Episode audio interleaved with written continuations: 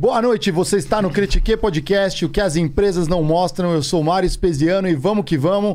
Hoje mais uma noite espetacular aqui com um convidado que já deu furo, já voltou e tá aqui no nosso podcast. Mas ó, galera, hoje é show de bola porque a gente vai falar de um negócio muito bacana. Mas antes de falar desse negócio bacana, vou apresentar aqui nossos co-hosts André Geiger. Boa noite, André Geiger. Boa noite, salve, salve. Boa noite, Diego Baltazar. Boa noite, Mário Speziano. Boa noite, meus amores. Galera, você tá entrando no Critique e não conhece ainda, aqui o podcast é fera, aqui a gente ajuda, a gente fala do mundo corporativo. Se o seu chefe é um mala, a gente vai criticar ele também. A regra é critique todo mundo. Os hosts, o convidado, o mercado, o espaço, a lua, o que o Elon Musk tá fazendo. Você pode descer além em tudo isso, que aqui é autorizado. E a gente tá com uma campanha que é o seguinte: você vai no Instagram, hashtag me ajuda a critiquer, e faz um videozinho, coloca ali, marca a gente e a gente ajuda você. Tá com dificuldade no trabalho, quer uma dica ali, como hackear o sistema e se dar bem na firma? A gente vai ajudar você, conta com a gente. Mais detalhes aqui na descrição do vídeo logo mais. E a gente vai mandar ver pra acelerar a tua carreira aí. E se você quiser empreender, a gente só tá trazendo gente fera. E hoje, sem exceção, a gente vai falar de mais negócio, mais economia, mais grana que... Vamos fazer grana até onde? Até a lua, né? Até a lua. Até a lua. Antes de mais nada, recados paroquiais aqui com André Geiger. Bom, primeiramente, bela introdução, hein, Mário? Uau! Tá cada dia melhor, né? Cada dia melhor. Que homem. Feedback espontâneo. As pessoas, que homem. Ele vai se dedicando, tá chegando já. Não, tá legal. Maravilhoso. Maravilhoso. Então, tá vendo? Porque isso não é um rocket science, né? Isso é muito comum, né? Em todas as empresas falam assim, ah, isso não é rocket science, isso não é rocket science. Sabe o que não é também rocket science, Marão? O que é? As finanças pessoais. Ah, isso é verdade. Porque agora a LTW pode te ajudar. Então, se você tem dívidas, tá no vermelho, não consegue sair e não tem alguém para te ajudar, te assessorar no seu dia a dia, uma mini mentoria, como diria o Diegão, procure lá ltwconsult.com.br. Os caras têm vários planos e a partir de R$ 9,90, Marão. Só isso? R$ 9,90. Você pode ter aí o auxílio de várias ferramentas que eles têm para pesquisar seu nome, saber como que você pode melhorar o seu crédito, saber onde você pode investir mais para fugir da poupança. Então, tem tudo lá. Tem gente que ainda põe dinheiro na poupança, cara. Exatamente. Todos os dias, Manuel. Todos os dias tem gente botando dinheiro na poupança. Assim como tem terraplanistas, né? Então... Ah, mas a gente vai ter que falar disso, hein? Mas antes de falar disso, Diegão da Massa. Boa noite, Diego. Boa noite, meus queridos. Vamos com tudo hoje, galera. Eu, especialmente, estou bem feliz porque a gente vai bater papo com um cara aqui de qual eu sou fã e tive a oportunidade de conhecer pessoalmente aqui hoje. Ele é graduado em Geofísica pela USP, tem mestrado e doutorado pela Unicamp. Além de cientista, ele é editor e apresentador do Space Today. A gente está aqui hoje, nada mais, nada menos do que o Sérgio Sacani. Opa! Boa noite, Sérgio, pelo ter aceito o convite aí. Seja bem-vindo, cara. Obrigado vocês aí. Desculpa aí que eu dei a enrolada, né? Falava que vinha, depois desmarcava, mas deu certo. Tamo aí, ó.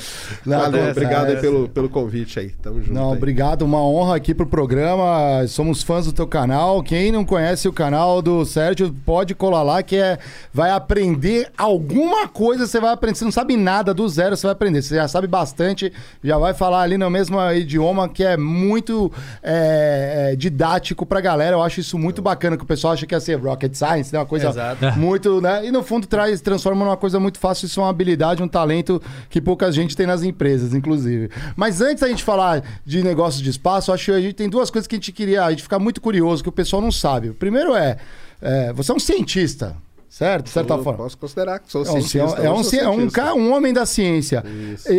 E a tua formação toda, né, a parte ali, foi muito voltada para o mercado de petróleo, não é? Cara, então, na verdade, assim, a minha formação mesmo foi para ser astrônomo. Eu queria ser astrônomo, entendeu? Por que eu vim fazer geofísica, né? Porque... Lá na década de 90, eu mandei uma carta à mão para um astrônomo muito famoso, Daminelli, Augusto Daminelli, aí do IAG da USP. E falei, cara, eu quero fazer astronomia, era um sonho que eu tinha mesmo, queria ser astrônomo. E na época ele foi muito legal, e até com esse negócio de mercado de trabalho. Ele falou, ó, não faz astronomia direto, faz um outro curso, porque você não sabe como vai ser o futuro. Então você vai ter uma outra formação, se der algum problema e tal, você tem essa outra formação. Cara, eu achei muito legal e vim, fiz vestibular, passei. Comecei a fazer geofísica e comecei a fazer todas as matérias de astronomia. Porque eu queria seguir na carreira de astrônomo. Aí, o que eu conto aí pro pessoal, que teve um dia que foi o turning point ali da minha vida, entendeu? Ia ter um eclipse da Lua, e eu vi 3 astrônomos conversando, e cheguei para eles e falei assim, e aí, onde que nós vamos observar o eclipse? E eles falaram para mim, que eclipse? Pô. Aí, cara, deu aquela... Broxada. Deu aquela broxada, porque eu falei, cara, não é isso que eu quero, eu gostava da astronomia, da parte de observar e tal. Só que entra aí nisso, né, a imaturidade. Uhum. Porque se fosse hoje, eu sei, cara, o astrônomo nenhum encosta o olho no telescópio, faz anos, né? Naquela época já não encostava. O astrônomo trabalha com programação, sim, resolvendo essas coisas, modelos, e tal, né? É, modelos matemáticos. Mas eu tinha aquela visão romântica da astronomia. É. Cara, não, vou pegar meu telescópio lá pra montanha, ver. Cara, e aí juntou a imaturidade com isso, aí deu uma quebrada, sabe, no meu negócio de... Mas eu continuei fazendo astronomia e tal. Quando eu me formei, cara, tava tendo um boom meio de petróleo no Brasil, entendeu? As empresas estavam vindo aqui adquirir dado, que a gente usa para achar petróleo, dado sísmico que chama. O dado sísmico, ele é adquirido com um navio. O navio vai, né? Navio sonda? Não é um navio sonda, não. É um navio sísmico mesmo. Ele puxa cabos, ele vai estourando uma bomba de ar, a bolha de ar, ela gera uma onda, a onda reflete, refrata na terra, e você capta com os sensores, e é ali que você vai saber onde que tem petróleo, onde que não tem e tal. E nessa época, cara, cerca de 30%, 40% da frota mundial de navios sísmicos estavam no Brasil, cara. Nossa. Fazendo, a gente chama de levantamento especulativo, SPEC que chama. A empresa vem, ela faz o levantamento e ela tem aquele dado. Aí você é de uma Petrobras da vida, eu vou lá e te vendo. Petrobras não, porque ela levanta ela, mas uma outra empresa, Shell da vida, eu vou lá e vendo para você. Ó, eu já levantei dado no Brasil, você quer comprar o meu dado? Então eles estavam aqui fazendo esse tipo de levantamento. E eles foram lá no IAG, onde eu estudava, na época eu estava me formando, falar, cara, a gente precisa de um geofísico dentro do navio. E primeiro, precisa de um cara que fale português e inglês, porque o navio ia vir... Como que você vai comunicar com a embarcação? Você tem que mandar o pescador sair da frente, porque o navio ele não para, entendeu? Não para. E aí eu entrei no ramo do petróleo, foi assim, cara, assim que eu entrei. Eu fui fazer levantamento sísmico aí na Bacia de Campos e tal, e essas empresas, elas funcionam assim, o contrato para levantar aquele bloco de dados. Terminou, eles vão embora. Quando eles foram embora, fui mandado embora, tal, normal... Aí eu entrei para falei, cara, gostei desse negócio de petróleo. Aí fui fazer mestrado na Unicamp e tudo. Aqui tem tudo a ver também com geofísica, toda a parte, né? Que você... Não, exatamente. É. É, eu fui trabalhar porque eu era geofísico, né? O cara falou, não, a gente precisa de um geofísico dentro do navio. Porque acontece, o navio vai adquirindo dado, e o dado, na época, né, ele já ia sendo impresso ali, e você ia fazendo as primeiras análises. Então precisava ser um geofísico.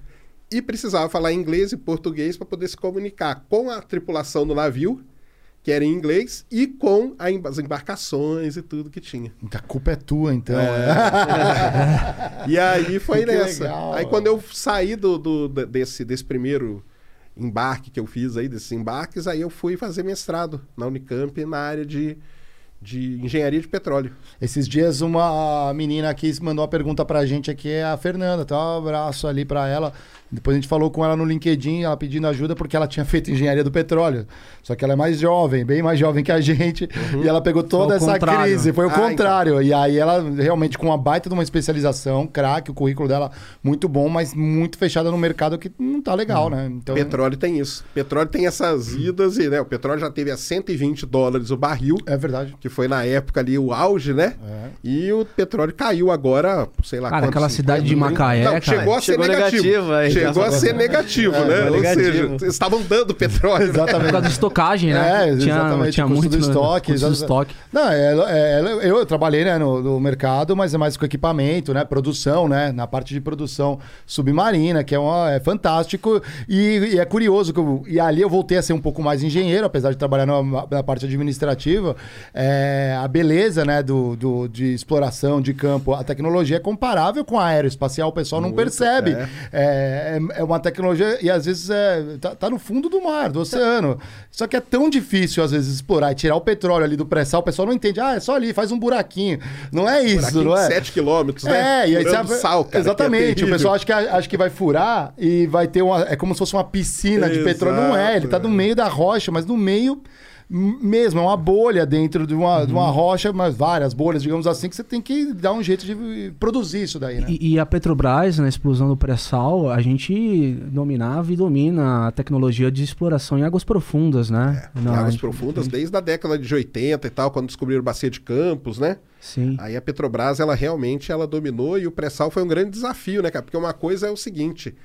É, você tem embaixo da terra uma montanha de sal mesmo, é sal mesmo. Uhum. E o sal, ele é, vamos dizer assim, plástico, né? Porque a rocha dura, você fura aqui, se eu fizer um furo nessa mesa, o furo vai ficar. Uhum. O sal não. Uhum. Quando você começa a furar o sal, o poço começa a desmoronar em cima. Isso. Então foi perdido muito, cara. Então era muito caro fazer um poço no pré-sal. Aí os caras foram aprendendo. Então tem que fazer desse jeito, não pode fazer assim, tem que ser um outro jeito. Injetando. É, não pode ser o mesmo jeito que a gente furava a Bacia de Campos, por exemplo, porque ali a gente usa uma outra técnica. No pré-sal tem que ser outra. E aí eles foram, até hoje eles já conseguem ter uma boa maneira, né? Boas práticas aí, digamos, para perfurar o pré-sal, mas é muito complicado. Cara. E me atrevo a dizer que talvez de tecnologia de petróleo, a Petrobras domina a maior tecnologia no mundo, assim, não é por causa do pré-sal, porque ninguém vai tão fundo. E até da Bacia de Campos também. Durante a Bacia de Campos, ela detém os recordes, né, que o pessoal fala, né, de poço mais profundo e tal. Então a Bacia de Campos, depois aí o pessoal no Golfo do México, né, que ali também tem, bem parecido com a Bacia de Campos, e teve que quebrar uns recordes também, mas a Petrobras deu muito auxílio nisso também. Mas o que é ruim no Brasil? É a qualidade do petróleo? A da Bacia de Campos é a qualidade, cara.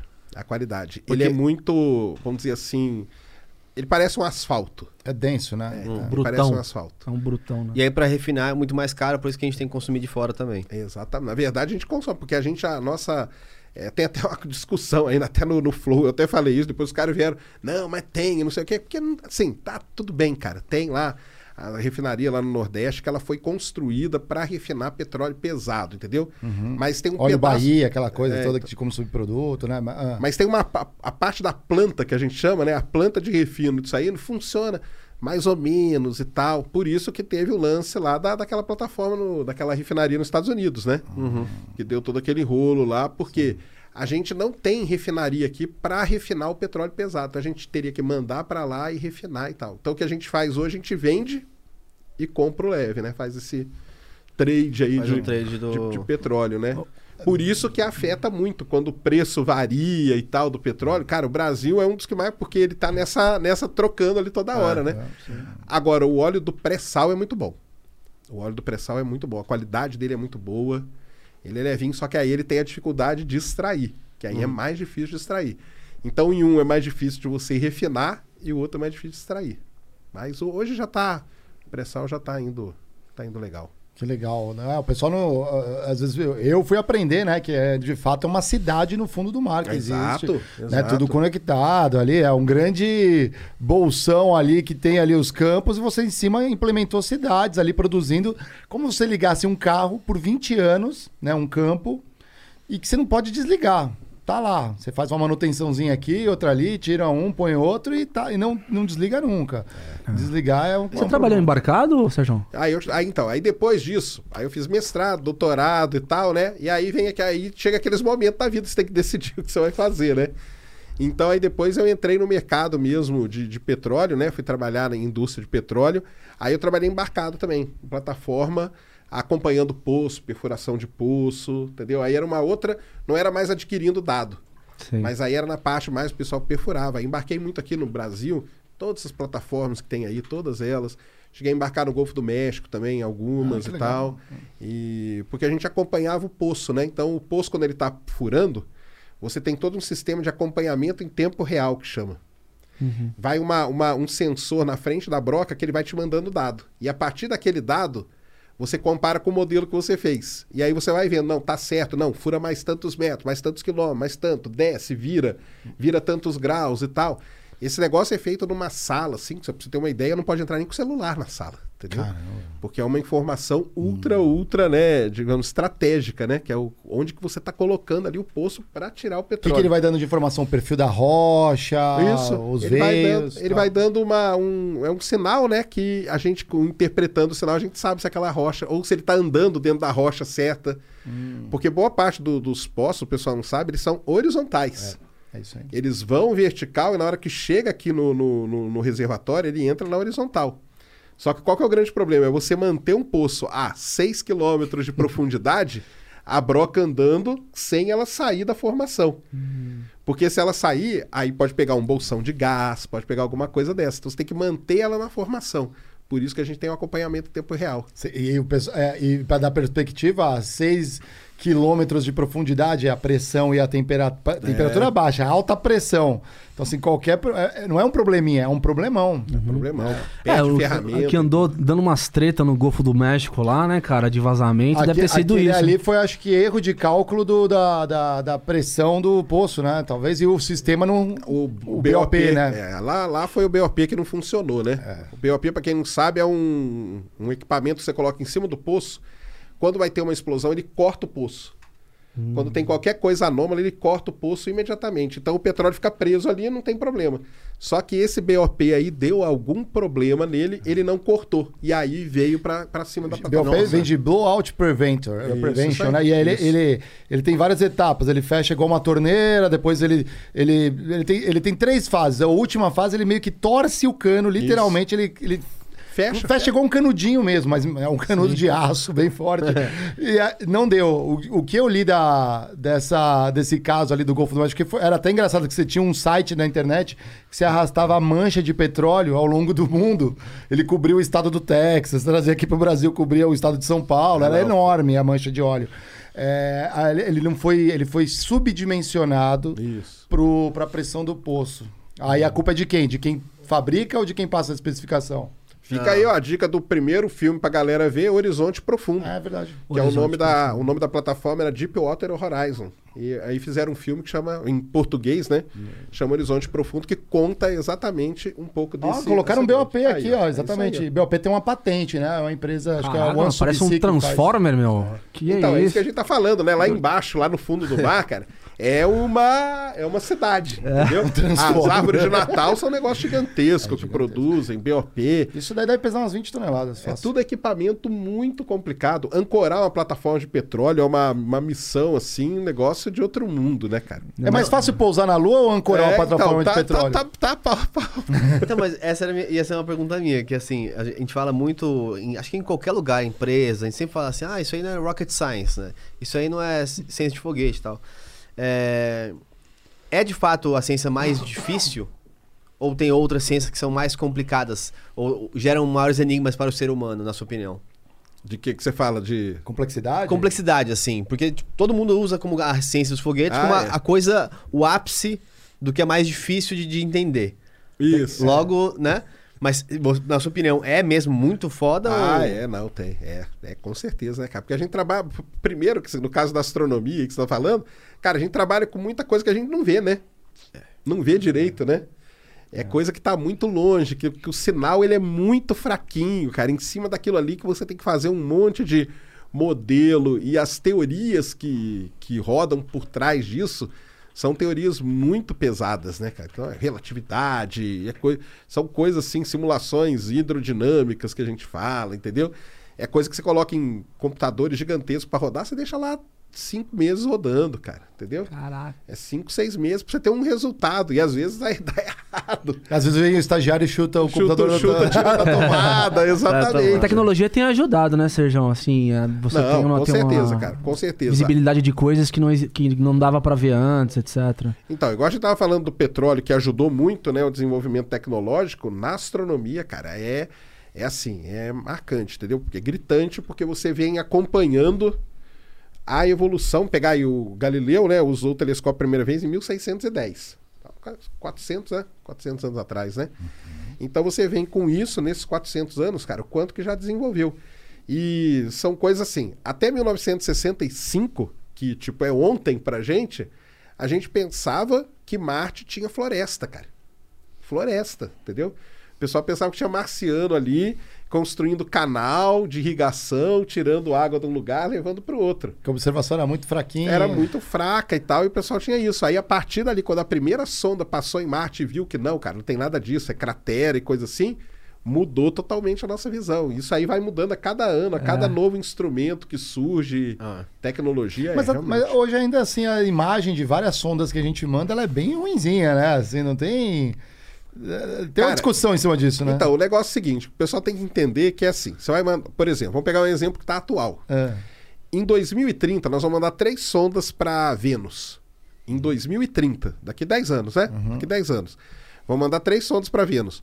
O projeto foi aprovado hoje, agora, foi agora, 2021. Aí, o que vai acontecer? Lá em 2030, você vai estar no seu celular com uma câmera 20K.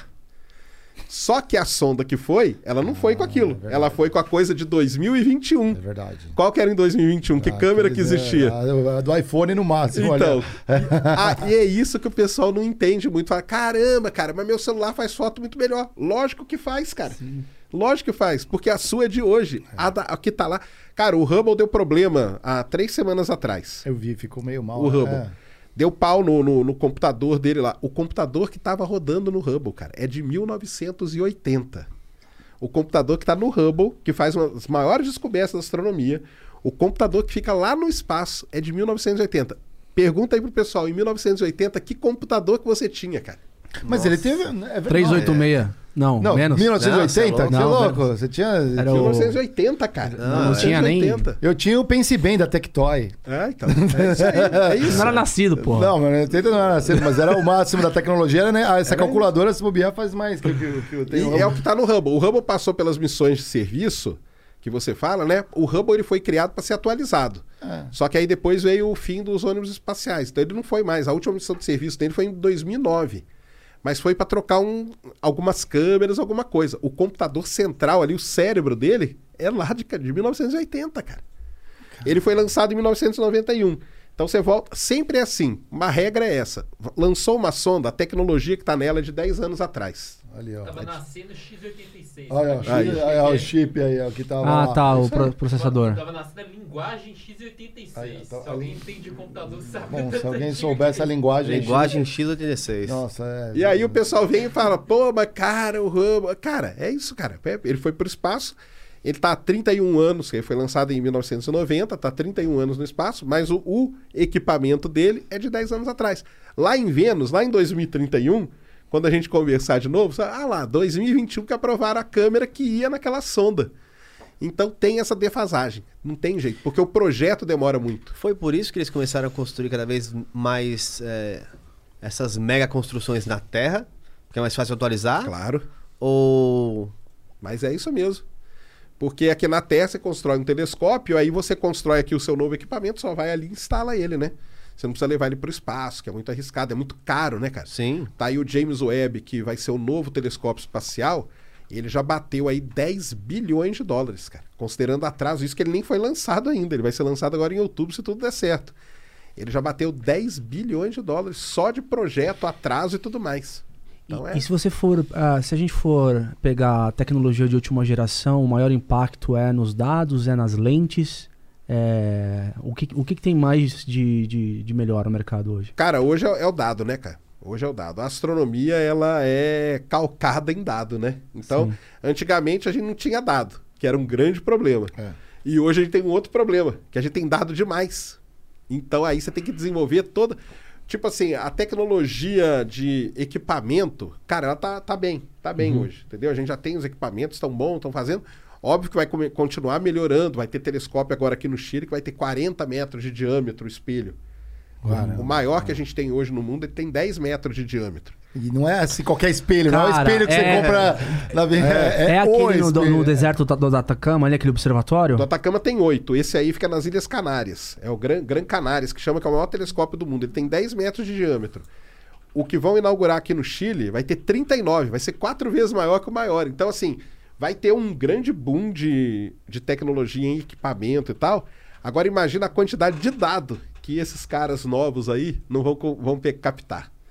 E aí que é o grande... Hoje a grande discussão... A gente tá até conversando, né? Hoje a grande discussão é essa, cara. Primeiro, aonde colocar esse monte de dado? Porque é um problema. Isso é um problema seríssimo. Tem um telescópio ali que vai inaugurar... No Chile vão ter 3 grandes telescópios aí na próxima... Até 2030. 3 telescópios gigantes. Esse aí é o ELT que chama.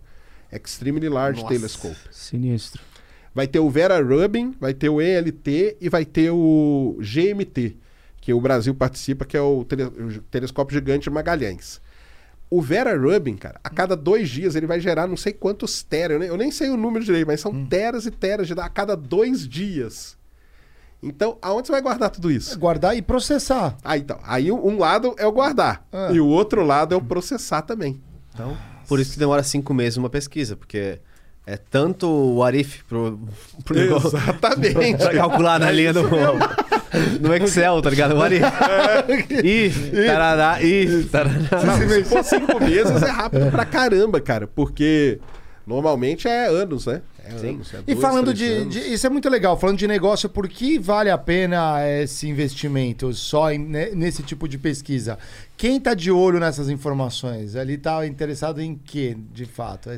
Cara, aí essa é a grande discussão que tem, né? Por que vai gastar tanta grana para olhar um negócio que você mal vê? Mas o negócio não tá aí, cara. É o que a gente chama de spin-off. O cara, para fazer, por exemplo, o computador que vai, ou o storage, que vai guardar esses dados da astronomia, isso aí, logo, logo, vai virar o quê? O cloud ou storage que você vai estar usando em casa, cara, para guardar a sua música, para guardar a sua foto do Instagram, entendeu? Por exemplo, pouca gente sabe que a câmera que você usa no celular, a origem dela é na astronomia. O sensor CCD, que é esse que você usa aí, ele originou na astronomia. Os caras fizeram o sensor porque ele tem uma sensibilidade para você captar aquela luz e ir armazenando. Ele é um negócio digital, então você consegue armazenar aquele dado. E a astronomia desenvolveu isso. O mercado foi lá, falou, beleza, cara, vamos colocar pequenininho, coloca no celular, tá aí. Igual a indústria bélica. É mais ou menos o que acontece com o Waze. O Waze foi, na verdade, resultado... Isso, CCDzinho. É isso aí. O Waze, na verdade, foi resultado de uma tecnologia militar israelense de mapeamento, né? Então, escalou para o mercado, virou um Waze da vida que o Google comprou depois, né? Exato. Então, assim, o que a gente leva no bolso hoje, cara, assim, muita coisa vem da tecnologia espacial, cara. Legal. Porque desenvolve da tecnologia espacial. Então, você pega aí, todo mundo gostou de fazer o filtrinho lá que deixa você velho. Uhum. Cara, o que é aquilo ali? Aquilo ali é um algoritmo de inteligência artificial, reconhecimento de padrão. Que a astronomia, cara, é uma das áreas mais desenvolvidas nisso. O algoritmo que roda no Google, uma parte do algoritmo foi desenvolvida por astrônomos para procurar exoplaneta. Os caras do Google pegaram aquela parte e colocaram dentro do Google. Aquele que é quando passa pelo brilho da estrela, oscilação, isso. É esse daí? É. Que muito legal. Mas é porque, assim, a gente fala que passa, né? E que cai o brilho, mas não cai assim, né? Cai muito pouquinho. Então, para você reconhecer aquele padrão que caiu, o pessoal da astronomia desenvolveu todo um algoritmo para isso. A galera pegou esse pedaço e enfiou dentro do Google. Porque é um sinal muito tênue, né? Muito fraquinho. Exatamente. É, isso é brilhante, brilhante. Então, assim, é que a gente tem vários exemplos do nosso dia a dia, mas que a pessoa não sabe. E é aquele lance que a gente fala. Você tem a pesquisa básica, né? A básica, que é isso aí, né? Ah, o cara vai lá, ele quer descobrir o buraco negro tal, a galáxia tal... E tem a aplicada. Qual que é a aplicação disso? Cara, tudo que ele usou para descobrir aquilo, você pode aplicar, cara. Tudo. Simplesmente tudo. Tá. E o exemplo hoje tá aí, cara, no nosso bolso, entendeu? Que legal. Então Não, sem falar que isso gira uma economia em volta da pesquisa, do observatório ou do lançamento, né? Tudo que é... Eu tava vendo, acho que só nos Estados Unidos são mais de 4 mil empresas... Isso. Voltadas para o negócio espacial. Space Business chama. Isso aí já foi matéria de capa na The Economist, Space Business. E aí, Sérgio, só para a gente ser didático, pegando nesse gancho das tecnologias que chegam, por exemplo, de um experimento astronômico para o mercado, como que começou essa maturidade para transferir tecnologia espacial para o surgimento das novas empresas nesse mercado? Foi mesmo o pioneirismo do Elon Musk, do Bezos e do Branson? Ou já tem um ecossistema de empresas já nos Estados Unidos atrás desse mercado aí que vai surgir, vai vir? Ah, sempre teve, né? Os Estados Unidos sempre teve isso aí, né? My brother-in-law died suddenly, and now my sister and her kids have to sell their home. That's why I told my husband we could not put off getting life insurance any longer. An agent offered us a 10-year, $500,000 policy for nearly $50 a month. Then we called SelectQuote. SelectQuote found us identical coverage for only $19 a month, a savings of $369 a year. Whether you need a $500,000 policy or a $5 million policy, SelectQuote could save you more than 50% on term life insurance. For your free quote, go to SelectQuote.com. SelectQuote.com. That's SelectQuote.com. SelectQuote. We shop, you save. Full details on example policies at SelectQuote.com/commercials. Meu dedo começou lá com... Tem empresas, né, que talvez o pessoal não conheça, mas já deve ter ouvido falar... Lockheed Martin, entendeu? Uma empresa famosíssima no setor militar. Fabrica o caça dos caras. Isso, os caças. E a Lockheed Martin é uma que ela tem um braço espacial gigantesco, cara. Então a Lockheed Martin, a Northrop Grumman, que é outra que produz muito armamento. Então assim, o que aconteceu ali foi, teve o lance que no começo, né, era tudo militar, basicamente, né, era tudo com aquele braço. Público e militar. Só que ali, algumas empresas... Por exemplo, o público não ia fazer nada. O que os Estados Unidos teve que fazer na década de 60 para fazer o homem chegar na Lua? Teve que incentivar a criar empresas. A empresa que ia fazer o motor, a Rocket Dime, que é a que faz o motor, fez o motor do Saturno, depois do ano espacial. As empresas Lockheed, a Northrop, entendeu? Uma produziu a cápsula, a outra produziu não sei o quê. Por quê? Os computadores. A IBM fazia umas coisas. A IBM fazia. Os primeiros computadores lá que chegaram na NASA foi da IBM, né, cara? Também tem muito item genérico, né? Daqueles... o pessoal acha que tudo que vai para o espaço é super especial, mas tem coisa que é coisa comum. Um lubrificante aqui pode ser o que vai no seu carro também. Aquele parafuso não precisa reinventar isso, que é bonito então, também. O cara ele vai lá e desenvolve. Por exemplo, o lubrificante é um bom exemplo. Por quê? Porque o motor do foguete ele tem que funcionar muito perfeitamente. O cara foi lá, estudou, desenvolveu aquele lubrificante. Daqui um ano, dois, tá usando no seu carro, que vai melhorar o seu carro, que não vai fundir mais motor, vai fundir menos motor e tudo mais. Então essa coisa é... Mas começou com os militares e eles precisavam das empresas, né, cara? Porque eles mesmos não iam produzir, né? Sim, sim. Então aí eles começaram a investir. E isso é um negócio importante deles, porque desde o início a NASA ela teve esse braço aí de fomentar o mercado espacial. Pô, muita gente mete o pau na NASA, né? Que a NASA, que não sei o quê. Cara, mas a SpaceX ela só existe por causa da NASA, cara. Porque a NASA foi lá e fechou um contrato, né? Um contrato bilionário com o Elon Musk que deu o gás que ele precisava para poder gerar as outras coisas. E todas as outras. NASA, olha pra gente aqui, Critiquei, ó. Se precisar de alguma dica aqui do bonezinho, né? Garoto propaganda. Tô lá, hein? Aliás, eu descobri um tempo atrás que era mentira o negócio do... Um passo para o homem. O que é? É mentira. Ele não falou isso? Não. Neil Armstrong, você tá falando? Exatamente. Conhece essa história? Essa eu não conheço. Que ele não falou isso? Não falou isso. Olha lá, furo de reportagem. Não, como furo, você já saiu, isso não é furo. Posso ser cancelado. Eu recomendo você perguntar pro Sérgio Sacani. Vamos ver o que ele falou. Você vai sair de terraplanista aqui. Vamos confirmar a história. Existe aí uma lenda urbana que o Neil Armstrong deu uma entrevista depois que ele já tinha saído, já com 85 anos, falou que, na verdade, ele não falou nada daquilo. 85 anos sem Neil. É, ele pisou lá tudo, mas ele tinha uns acordos de não contar muitas coisas. Mas que, na verdade, ele não tinha dito aquilo. Aquilo foi colocado na imprensa quando saiu lá o dia de pisar. Porém, a realidade, ele falou assim, good luck, Mr. Gorsky. Quem é Gorsky? Então, o Gorsky era um vizinho dele, parece. Ele era criancinha, ele jogava beisebol, ele tava dando umas tacadas de golfe, e aí a bolinha, tipo, vinha, se ele dá um taco, caiu no cantinho do vizinho.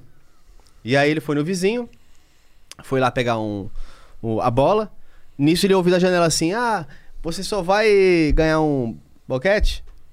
Da esposa? Exatamente isso, No dia que o filho do vizinho pisar na lua. E ele ficou com esse gatilho. E aí ele foi quando ele pisou, a história veio muito clara na cabeça dele. Ele falou assim, good luck, Mr. Gorsky. Pô, cara, parece isso foi a primeira frase que ele disse quando ele pisou na lua. Eu não sei se acredita você ouviu alguma coisa disso. Não, essa história aí, essa história é famosa. Tem essa história, sim. Olha lá, tá vendo? Mas aí tem as gravações, né, cara? Então, isso que eu ia falar, ele foi tudo gravado. Esses caras são totalmente monitorados, né? Mas aí tem o lance, que aí até eu explico pro pessoal, né, cara? A Fórmula 1 tem o rádio. Não tem? Tem. Só que o cara só manda o que ele quer. Um minuto depois, pra não ter interferência na corrida. Mas agora não, na regra atual todo mundo tá liberado ali. Mas ele passa por o delay passa por um negócio, estratégia, né? E o negócio da Lua, falam isso aí, só que isso aí eles meio que cortaram. E quando transmitiram só o... Né, porque eu tenho certeza que os caras iam atrás do Gorski e ia atrás da história. Ia ter boquete no meio. Aí fudeu, né? Não, pensou, cara? O homem pensando na Lua, o que tem a ver com boquete? E falou que ele não contou essa história antes, porque o Mr. Gorski, que ele conhecia ainda, porque é comum, sabe? Tava lá, né? Você vai pra Lua, mas você volta pra mesma casinha que você sempre morou. Então, assim, isso é comum lá. Aí ele, em respeito ao cara, esperou ele morrer pra contar essa história. Só contou depois de muito tempo que o cara tinha morrido. Por isso que ele não tinha contado ainda para o mundo. O Sr. Gorski não ia ter paz na Terra. Imagina.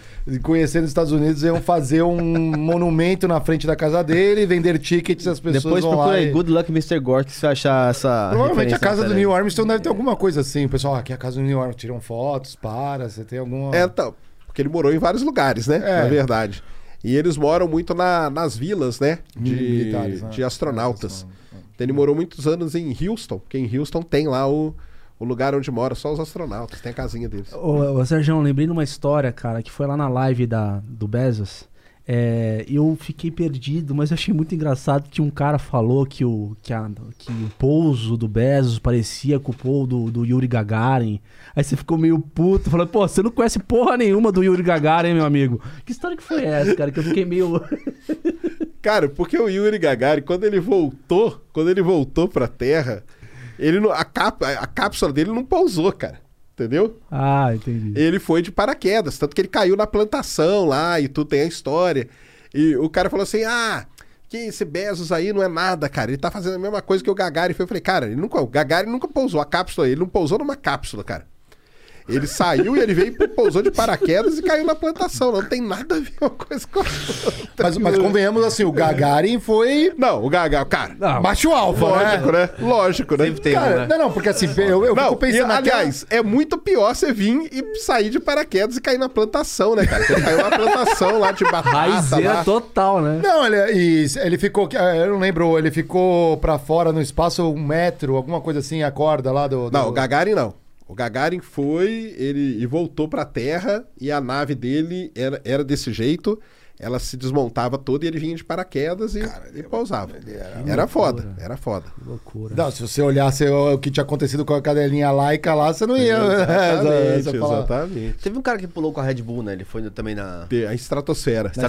Ele pulou. Estratosfera que chama. E lá de cima ele viu que a Terra era... Tem depois a imagem. O cara começa a girar assim, eu falei, nossa, pagou agora, já era. É o que deve ter acontecido com o padre do balão, velho. Lógico que não. Não, né? O padre do balão lá ninguém sabe o que aconteceu, mas ele deve ter chegado num nível. Não, mas o balão murcha, né? Cai, né? Deve ter estourado. Acho bem que estourou, eram vários balões. Ele não tava... Pra ir pra estratosfera tem que ser gás, hélio... O que aconteceria, de fato, assim? Se subiu, ele vai perder pressão, murcha e cai ou estoura? Ele estoura. Chega um nível que o balão estoura e aí cai o sensor que a gente manda e tudo, sabe? Uhum. Ô Sérgio, uma pergunta. A gente tem acompanhado, inclusive tem bastante engajamento em torno da ciência agora por causa dessa corrida espacial entre pessoas físicas, diria eu. E a gente tem 3 caras aí que estão liderando essa corrida. O objetivo comercial deles difere um pouco, né? O que tá em jogo nessa história toda, cara, na tua leitura? Cara, difere bastante, né? A gente tem o Richard Branson, que é turismo espacial puro, né? É você ir lá, pagar lá, sei lá quanto, 100 mil, 200 mil dólares e sair no aviãozinho e voltar, né? Sim. Aí você tem o Bezos, que é com a nave lá, só que o Bezos ele tem vários braços ali. Um deles é o turismo espacial e o outro é ir para a Lua, que ele vai construir um foguetão, chama New Glenn. Os foguetes do Bezos... Um é Neil Shepard, que é em homenagem ao Alan Shepard, que é o primeiro americano a ir para o espaço. E o outro é o Neil Glenn, em homenagem ao John Glenn, que foi o primeiro americano a entrar em órbita da Terra. Que tem a diferença de você ir para o espaço e entrar em órbita. E ele tem essas duas vertentes aí. Então, vamos dizer, ele briga dos dois lados. Porque de um lado ele senta o pau no Branson. E no outro ele senta o pau no terceiro bilionário da história, que é o Elon Musk, né? Uhum. O Elon Musk, cara... O Elon Musk, a SpaceX ela já é muito desenvolvida. Porque ele já leva satélite, ele já leva astronauta para a estação espacial, tá? Então a cápsula dele já foi mais que testada, ele leva carga para a estação espacial, ele está num outro nível. O foguete volta de lançamento. O foguete volta, pousa de pé na balsa, no meio do mar, a balsa drone e tudo, né? Então, é outro nível, ele é outro nível. É muito à frente, né? Só que o Bezos, cara, ele bate num lado ali no Elon Musk e do outro lado ele bate no Richard Branson, ele tá batendo nos dois, entendeu? Entendi. Porque ele fala que a dele, cara, que vai ser a melhor e tal e coisa. O que acontece? A gente tem, então, um lado que é o turismo espacial. Isso é uma briga para conseguir cliente, entendeu? Pagar lá seus $200 mil e embarcar na nave. Que a experiência das duas é basicamente a mesma. Você vai chegar ali a 80, 100 quilômetros de altura, solta o cinto, dá uma flutuadinha, vê a Terra redondinha e volta. Inclusive tem uma história que o Bezos estava metendo o pau no Branson porque parece que ele foi abaixo da linha karma. Então, aí tem essa grande discussão, né? Onde começa o espaço? Isso mesmo. O que acontece é o seguinte, para o mundo inteiro o espaço começa em 100 km de altura, que é a linha de karma. Para a NASA e para as agências americanas começa em 80 quilômetros. Mas isso vem lá de trás, porque os caras lançavam e queriam falar, não, nosso foguete chegou no espaço. Realmente baixaram a barra, literalmente. Baixaram a barra. Realmente não tem um pedágio ali, né? Que fala assim, ó, aqui é espaço. Não tem a divisão. Não tem essa divisão. Então ele fala isso. Então quando foi ter o voo do Branson, o Bezos soltou, eu tava até falando, né? Que você aí no Twitter, você vai lá e xinga o cara que você não gosta. O Bezos faz um infográfico, cara. Muito foda pra explicar. Aí o primeiro foi contra o Branson. Ele foi lá e colocou a nave dele e a do Branson, falando, ó, essa aqui é um avião, essa aqui não... Avião de alta altitude. Ele chama desse jeito. Não chega no espaço e tal. E a dele? A minha é um foguete, chega no espaço. E a dele, nesse caso, realmente ele já tinha voado 15 vezes. Só que nenhuma com gente dentro. E o Branson não tinha voado, tinha voado 2, 3 e nenhuma também com gente dentro. Ele fez um infográfico bonitinho, comparativo. E aí deu toda essa confusão, os dois foram, voltaram numa boa. É briga de cachorro grande. É briga de bilionário, rinha de bilionário, cara, é foda. E inclusive um salve aqui pro André Zani, que me corrigiu aqui, ele falou assim, o primeiro homem aqui que saiu foi o Alexei. O Leonov, que saiu e teve problemas para voltar na primeira... o da cordinha. Exatamente. Não conseguia fechar a nave. Acontece com o Fusca que o meu tio teve, também não fechava a porta ali, tinha que ir na porrada. Imagina, ali. Um salve pro André. André é seguidor lá do canal. Que legal. Um salve pro André Zani, show de bola. Já bem-vindo ao Critique, então. Aí que legal. A galera se corrige. Quanto será que vale... né, um traje espacial? Eu não tenho essa ideia. Vocês têm ideia de quanto custa? Tem. Uns milhõezinhos aí, viu, cara? Milhões? A cueca... o pessoal às vezes vende aí no eBay aí. Acho que você entrar aí no eBay, você acha aí... Você coloca Space Suit. S-U-I-T. E aí você vai ver lá. Tem traje espacial que tem, acho que uns $200 mil, 300 mil. E tem até de... milhãozinhos, tá? Eu tinha um amigo que achava que dentro era só oxigênio, como se fosse um cilindro de oxigênio. Assim, dá pra ele poder respirar, né? No fundo é uma grande lancheirinha, né? No fundo, cheia de eletrônica, cheia de tudo. E inclusive o cilindro de oxigênio e tudo mais, quando ele vai fazer. Tá suave. Aí, ó, quanto que tá? $93 mil, galera. Aí, ó, aproximadamente. Cosmonauta, transespacial, aí, ó. Tá legal, ó. Tá uma promoção, galera. Aproveita. Vocês precisam comprar um para poder fazer o seu turismo espacial, né? Mais ou menos, né? Isso que eu ia falar. Mas fácil, em vez de pegar uma dessa aí e guardar em casa, paga 150 e vai lá ver lá de cima. Aluga igual o traje de festa, né? Que site que é esse aí? O valor já chega? O eBay vende o traje. Agora, isso aqui é legal pra caramba. Tem um canal americano, cara, muito legal, chama Everyday Astronaut. O cara comprou... Hoje, pra vocês terem uma ideia, ele é o cara que fala com o Elon Musk. Ele soltou um vídeo ontem, 2 horas de entrevista com o Elon Musk. O Elon Musk adora esse cara. Ele era um youtuber. Levou o cara para visitar as instalações e tudo. Sabe como ele começou no YouTube? Ele comprou um traje espacial e ele ficava de capacete. Todo mundo chamava o cara de maluco. Ele ficava de capacete e andando com o traje assim, e numa boa, cara. Hoje é um dos maiores youtubers aí de coisa espacial do mundo. um cara que fala com Elon Musk direto, é tipo um amigo do cara, entendeu? É tipo um Sérgio do US lá. Como assim, vocês não falam com Elon Musk? Pô, joguei golfe com ele ontem aqui, pô, que é isso aqui, ó. Então eu falo com CEOs agora aqui, no Critique a gente falamos com CEOs. É, galera, vocês querem mandar perguntas também, tá no critiquepodcast.com.br. Inclusive tem um emblema aqui, o emblema, você resgata o seu emblema lá, você se cadastra, somos dos estúdios Flow, e aí você pode resgatar o emblema do convidado, tá lá, manda tua perguntinha também aqui pro Sérgio, só não vai perguntar besteira, porque aqui é podcast de nível, a gente não vai sequestrar o Sérgio, a gente vai segurar ele aqui só com pergunta, aí, inclusive o Sérgio pode fazer um quiz com a gente, ó, que ficou legal. Cara, ficou bonitão, ficou bonitão. Top demais esse emblema, hein? Hoje o Sérgio vai fazer quiz com a gente aqui, vamos ver se a gente acerta aqui, mas eu só quero pergunta difícil, hein? Ó. Meus parabéns quem fez esse. Vamos seguir nesse... Lipinero, olha... Lipinero, parabéns, cara. Valeu, show de bola. Obrigadão. Pra mim, um dos melhores emblemas que a gente teve aqui. Muito bem feito, hein? E fez o planeta certinho, porque se ele ousasse colocar o plano... Elon Musk é o código para resgate. Elon Musk, o código para resgate. Elon Musk, ele tá na parada. Semana que vem. Mas só completar o que a gente tava falando, cara. Sim. Então ele fez esse infográfico aí pra bater no Branson, né? O Bezos. E hoje ele soltou um pra bater no Elon Musk, cara.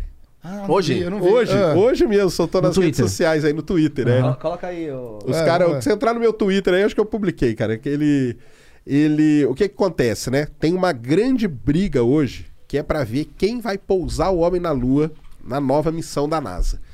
Que ela vai ser totalmente diferente do que era a Apollo. A Apollo você saía daqui e ia direto pra Lua. Essa não. O astronauta vai sair daqui da Terra no foguete da NASA... E vai para uma estação espacial chamada Gateway. E lá ele vai entrar numa outra nave, que vai ser de alguma empresa, e dali ele vai descer para a Lua e depois vai voltar. Quem que vai fazer esse translado aqui? Isso é a grande briga que tem hoje. É um contrato aí na casa dos... Para arredondar, 3 bilhões de dólares. De quem é a Lua, então? Isso. Aí o que acontece? O Elon Musk ganhou o contrato. Nossa. Ele ganhou. A Starship, aquele foguetão, vai fazer esse translado. Só que quem estava concorrendo com ele? O Bezos, com a Blue Origin, porque a Blue Origin tem um negócio chamado Blue Moon, que é uma nave que vai descer para a Lua. E aí, o que que aconteceu? O Bezos não aceitou, cara. Ele não aceitou a derrota. Aí ele começou a inventar, porque a NASA falou, diz ele, né? Que a NASA mudou a regra no meio e não sei o quê, porque ela não falou quanto que ela tinha. O Elon Musk fez o projeto de 3 bi, ele fez o projeto de 6 bi. Mas ele fala, não, eu fiz o de 6 porque a NASA falou que era o de 6. Esse aí é o infográfico que ele soltou hoje, ó. Esse é o de hoje, tá? Hoje mesmo. Esse é... Ele falou, o laranjinho... Quantos B é o projeto do Musk? 3. E o dele era 6, mas ele fala porque era 6 porque a NASA falou que era 6. Que ela teria 6 para investir nisso. Uhum. Não, tudo bem, mas aí você tem 6 para investir, mas se eu consigo fazer por 3 é melhor, não é? O comprador aqui, né, meu? Aí depois, tá, aí depois ele falou assim, não, mas se a NASA tivesse falado que era 3, eu fazia 3. Entendeu? Brigaram. Isso aí, pra você ter uma ideia, porque são bilionários, isso aí chegou no Congresso norte-americano. Que isso? No Senado. No Senado americano. Nego brigando, briga ferrenha. O que aconteceu? Foi negado todo o protesto do Jeff Bezos. Aí, no começo da semana passada, ele meio que deu uma... Eu falei que deu uma mendigada. Ele falou assim, NASA, o negócio é o seguinte, eu quero ir pra Lua, cara. Eu pago a diferença. Eu pago a diferença, entendeu? Eu vou lá e pago a diferença. Não tem problema, eu perdi, mas eu pago a diferença, eu completo ali e tal, não sei o quê. Cara, chegou nesse nível de é obsessão. É obsessão. Não, e nesse infográfico ele diz mais ou menos que o foguete do Elon Musk é muito mais arriscado do que o dele. Porque o do Elon Musk, o que é? Vai, vem, pousa de pé... O que ele escreve ali, que o do Elon Musk precisa 10 viagens e tal, o dele é só 3. Sim. Só que, cara... A diferença é a seguinte. Primeiro, o Elon Musk tem foguete. Ele já está testando esse novo. Ele já colocou os motores. Cadê o do Bezos? Porque não é o pequenininho do Bezos que vai. Tem que ser um... Tem que ser o New Glenn, esse novo. Cadê esse novo? Que não aparece em lugar nenhum. Ah, entendi. Então ele soltou esse infográfico ali, ó, tá vendo? Ó, ele com 3 viagens ali, ele vai. O laranja é o Elon Musk. O Elon Musk vai precisar de 10. Tá vendo? Ó, então ele tá falando que o Starship do Elon Musk é muito mais complexo e com muito mais risco. Uhum. Lógico, né, cara? Que ele tá dependendo é lógico, do lado dele. Tá dependendo do lado dele. Tá mas também, história. Mas tem que materializar, né? Tem que ter um motor, senão vai ser uma OGX do espaço ali, né? Mas é isso aí, ó. O cara, ele não vai lá xingar o Elon Musk, ele solta um infográfico, cara. É muito foda, né? É muito foda. Parece tipo Coca vs Pepsi, né? Aquelas propagandas que era tipo pisando na latinha. É isso mesmo. Mas... Por que não se unir para um propósito comum, né? Acho interessante isso, né? É o nome, né? Não querem ter o nome junto. Não, exato, aí que... Mas aí tem aquele negócio, né? Será que esses caras no final do dia, eles não estão todos reunindo, dando risada da gente? É, pode ser marketing. Cada um não sei, não sei. Não, é que é bom você ter uma competição legal, saudável, com infográficos para te estimular a fazer o melhor. Imagina a equipe fala, não, nós vamos ser melhor que ele. Se você tá único, foi o que aconteceu com a NASA. Ela tinha um programa, às vezes os russos incomodavam, mas eles estavam ali. Aí quando você vai ver, eles estão tão ineficientes que chega, igual o Sérgio explicou, pô, você pega toda a operação do Elon, ele tem... Mas esse é o ponto, essa é a competição que a gente tá vendo, né? Porque aí daqui a pouco surge um... Ah, como que surge um novo competidor? É engraçado isso, né? As pessoas, China, a gente fala, né? Tudo tem alguma questão empresarial, alguma questão competitiva. Deve ter lobby pra caralho. Então, mas aí de repente tá lá esse grande debate, vem a China e... Tá com um negócio pronto que ninguém nunca viu. Bom, eles têm o programa espacial deles, a Europa também. E o mundo inteiro não conta com o programa espacial brasileiro, base de Alcântara, que a gente é fera. Vamos invadir esse espaçonave. Todas as espaçonaves vão ter uma Havaianas. Acho que é o máximo que a gente vai conseguir fazer. Mas... Se der certo, deu. Como que tá o programa espacial brasileiro aqui? Eu não tenho nada de informação. Parou, né? A gente só manda... Basicamente não tem, né? Tem museu, né? Tem museu para as iniciativas anteriores. Eu fui lá no Rio Grande do Norte, quase na ponta dos Seixas lá, cara, lá para cima. Primeiro que quando eu fui visitar lá, por turismo, eu vi exercício de caça brasileiro. Lá tem direto, por causa da região. Tem a base, né? Tem a base lá. E lá tem um museu, cara, de... porque, se eu não me engano, foi ponto de lançamento. Tem a Barreira do Inferno, né? Centro de lançamento da Barreira do Inferno. E tem o centro de lançamento de Alcântara, né? Que é o que tá... Tanta discussão aí que o pessoal tá hoje, né? Com o negócio de Alcântara e tal, né? Cara, o negócio de Alcântara, pro pessoal que não sabe, é o seguinte. Não tem nenhuma iniciativa do Brasil lançar foguete de lá. Tá? A ideia qual é? A gente está alugando, a gente vai alugar. Então, por exemplo, o Richard Branson, ele tem uma outra empresa de foguete, chama Virgin Orbit. Ela tem um caça, ele tinha uma empresa de aviação, não sei se vocês lembram, né? Sim. Então, ele pegou aqueles aviões dele e transformou num avião que lança foguete na horizontal. Ele leva um foguete na asa e ele sobe com o avião numa determinada altura, o foguete dele vai embora, chama Virgin Orbit. Ela vai lançar de Alcântara. O que ela vai fazer em Alcântara? Ele vai vir, ele vai pagar uma grana e ele vai usar a pista de voo, pista de decolagem. O avião dele vai decolar de Alcântara para lançar. Depois o avião dele pousa, ele recolhe tudo que ele deixou ali e vai embora para os Estados Unidos. Cara, fantástico. Então é isso que ele vai fazer. E a barreira se conversam, né, durante os lançamentos, né, por conta sim. Isso é muito interessante, né? Aí tem uma outra empresa canadense também, que ela vai vir lançar um foguete pequeno, de pequeno porte, que a gente chama 15 metros, 16 metros e tal. Então ela monta a basezinha de lançamento, que é bem simples, lança o foguete. Isso aí, assim, pro Brasil é ótimo, cara, porque é uma grana diferente que vai estar entrando no país. Nós não estamos dando Alcântara para ninguém, nem vendendo, é nada disso. A gente está alugando as instalações que tem lá para essas empresas usarem e aí começar a gerar uma grana ali em Alcântara. Mas não tem nenhum plano, por exemplo, do Brasil fazer um foguete, um veículo lançador mesmo, brasileiro. Isso não tem, entendeu? Isso não tem. A gente já consegue fazer Kombi que vende produto de limpeza, que é no máximo. Paramos aí na... A gente já tem o slogan, foguete não tem ré. O foguete não tem ré. Já tá pronto. Exatamente. O Elon Musk tem, é o que eu falo. E é o que eu brinco, pessoal. Ele dá ré de pé ainda por cima. E o legal é que, assim, pelo que a base de Alcântara ela tem uma vantagem geográfica muito bacana. Acho que é 2 graus da linha do Equador, uma coisa assim que... Ela é a melhor lugar pra... Então, mas isso aí tem um negócio também, porque é o seguinte. Esse lance dela tá muito perto da linha do Equador é bom pra determinados tipos de lançamento. Geoestacionário, por exemplo. Tá? Que aí satélite, você vai... Satélite que vai muito alto, 36 mil quilômetros de altura. Aí é muito bom você lançar perto da linha do Equador, porque você aproveita a velocidade da Terra e tudo mais. você tem uma economia ali, talvez de uns 20% de combustível. Ela tem uma outra grande vantagem, por causa da posição dela, é que você tem ângulos melhores de lançamento, que isso é pouca gente fala. Você tem janelas maiores para lançar, e isso é uma grande vantagem dela. Legal. Talvez mais do que a do geoestacionário. Por quê? Hoje, a maior parte dos satélites, cara, são satélites muito pequenos. Tipo o tamanho dessa mesa aqui, ó. São os CubeSats que a gente chama. E esses satélites, eles ficam a 200, 300 quilômetros de altura, entendeu? 400. E aí, essa vantagem aí da linha do Equador, você se perde um pouco, tá?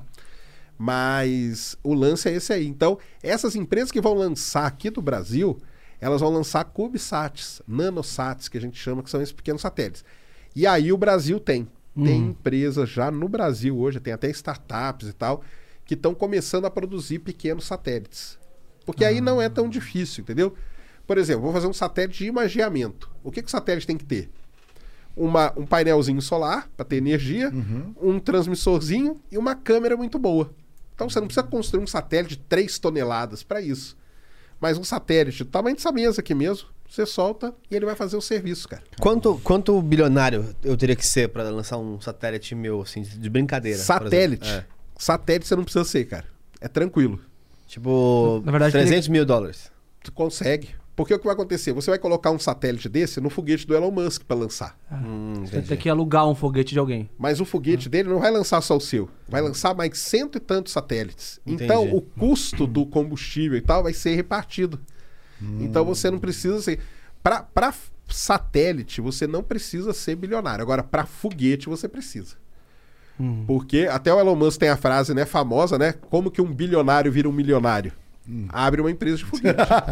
Sim, você tem que porque gastar. São anos queimando dinheiro. Queimando dinheiro, literalmente, entendeu? É soltando foguete, foguete explodindo. Solta outro, explode outro. Testa e volta e tal. Eu vi a história dele incrível. Aquele que ele se emociona e fala, cara, era a última chance. Era a última chance, que era as 4 vezes lá com a NASA e tudo. Então, agora, foguete, você tem que ser bilionário. Agora, satélite não precisa, cara. Agora a SpaceX, me parece, tem aquela constelação de satélites lá, eles estão negociando já com empresa aérea para Wi-Fi. Acho que é aí que está o mercado do Elon Musk, né? Que ele vai começar a recuperar dinheiro, pesado, né? Vai. Ele quer usar o Starship, cara, além de ir para a Lua, para Marte, que é as coisas que ele fala, o Starship, esse foguetão novo dele, é para fazer viagem dentro da Terra, sabia, né?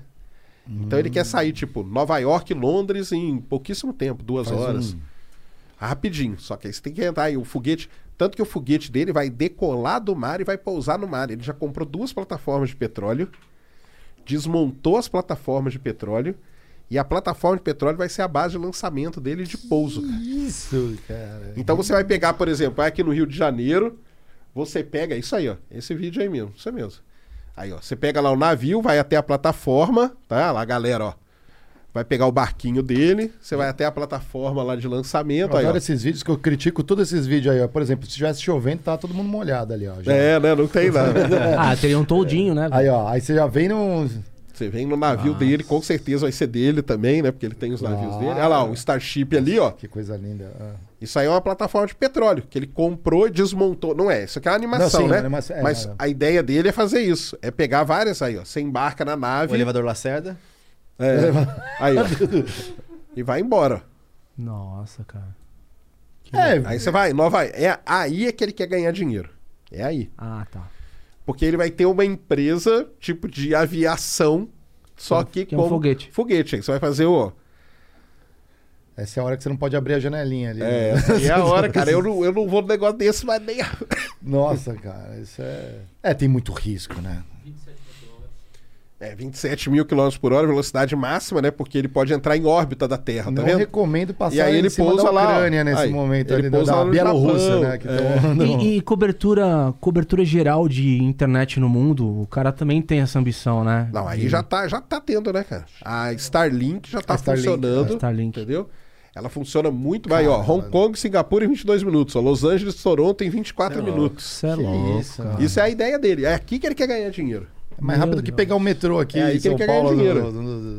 Fechado. Ele fala mesmo, ligar as maiores distâncias da Terra em menos de 30 minutos. Então esse que é o lance. O Starlink, cara, ele já funciona muito bem no boa parte dos Estados Unidos, no Canadá, já funciona legal o Starlink, entendeu? Que é aquela mega constelação de satélite, ele já lançou 1.800 e poucos satélites, já está funcionando muito bem, com uma velocidade altíssima, entendeu? Sim. O pessoal já pegou a antena dele. O que é o Starlink? O que você precisa? Você compra, vem numa caixa assim, tipo de pizza, vem a antena, vem o roteadorzinho e acabou, cara. Entendeu? Você precisa só de um gerador de energia. Mas um brasileiro ter um Starlink é caro ainda? Cara, pro brasileiro, a Starlink já tá no Brasil, mas ela tá precisando ainda da aprovação da Anatel. Oh, ainda beleza, não tem aprovação. Uhum. Mas ela já tem a empresa aberta no Brasil e tudo. E eu já tô lá. Eu tô lá como beta, entendeu? Eu tô lá como beta, $99 eu paguei pra poder ter acesso. O dia que tiver, aí nós vamos ter. Pô, vou receber a antena em casa pra poder testar. Vai ter uma fotinho, né, Sérgio? Com certeza. Vamos ver se a Anatel libera aí, né, pra gente poder. The Popeyes Big Box is back, y'all. It's available for pickup, but I should warn you, this isn't something you're gonna want to pick up with one hand. This big box comes with your choice of 2 pieces of signature chicken or 3 tenders with 2 regular sides and a biscuit. So use 2 hands and lift with your legs because the big box is big. And at just $7, it's a big deal. Upcharge applies to breast substitution and premium products. Tax extra. Price and participation vary. Testar algum dia, quem sabe? Mas é muito bom, cara, porque foi usado muito. Fazer um podcast por ali, isso mesmo. Todo mundo tem o seu Star. Exatamente. Foi usado muito nos desastres, aí os últimos furacões, porque quando tem desastre natural, a primeira coisa que ferra é comunicação. Ah, sim. Então o que o pessoal fazia? Levava um geradorzinho de energia e a anteninha do Starlink. Ligava ali, pronto, cara, você tem internet. Deu uma merda nos Estados Unidos com uma onda de calor que desligou uma porrada de coisa lá, né? Que desligou, né? Acabou que caiu o sinal dos caras.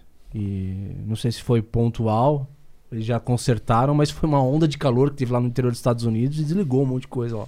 Aí a Starlink vem pra isso, cara. E ela já usa, é o que eu falo, né? Ela foi feita pro cara usar no meio do mato, no meio do deserto, coisa assim. Mas eu falo, cara, aqui no Brasil, cara, em casa, no meio de São Paulo, já é ruim a internet, então eu vou usar ela aqui mesmo. Entendeu? Não, imagina, é Wi-Fi em avião, no meio de uma viagem internacional, vai ser, tipo... É isso que ele quer, né? Ele quer, ele vai fazer a grana aí. É muito legal mesmo. E a galera, a gente fala... A gente fala muito do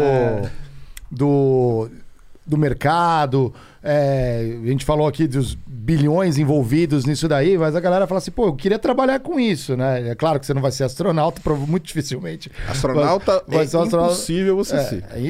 Exatamente, é impossível ser. Mas trabalhar ali igual na empresa de lubrificante, que manda ali, desenvolve um projeto que vai entrar num desses projetos espaciais, ajudar ali na empresa que faz o parafuso, o motor, isso é mais factível, dá pra pessoa...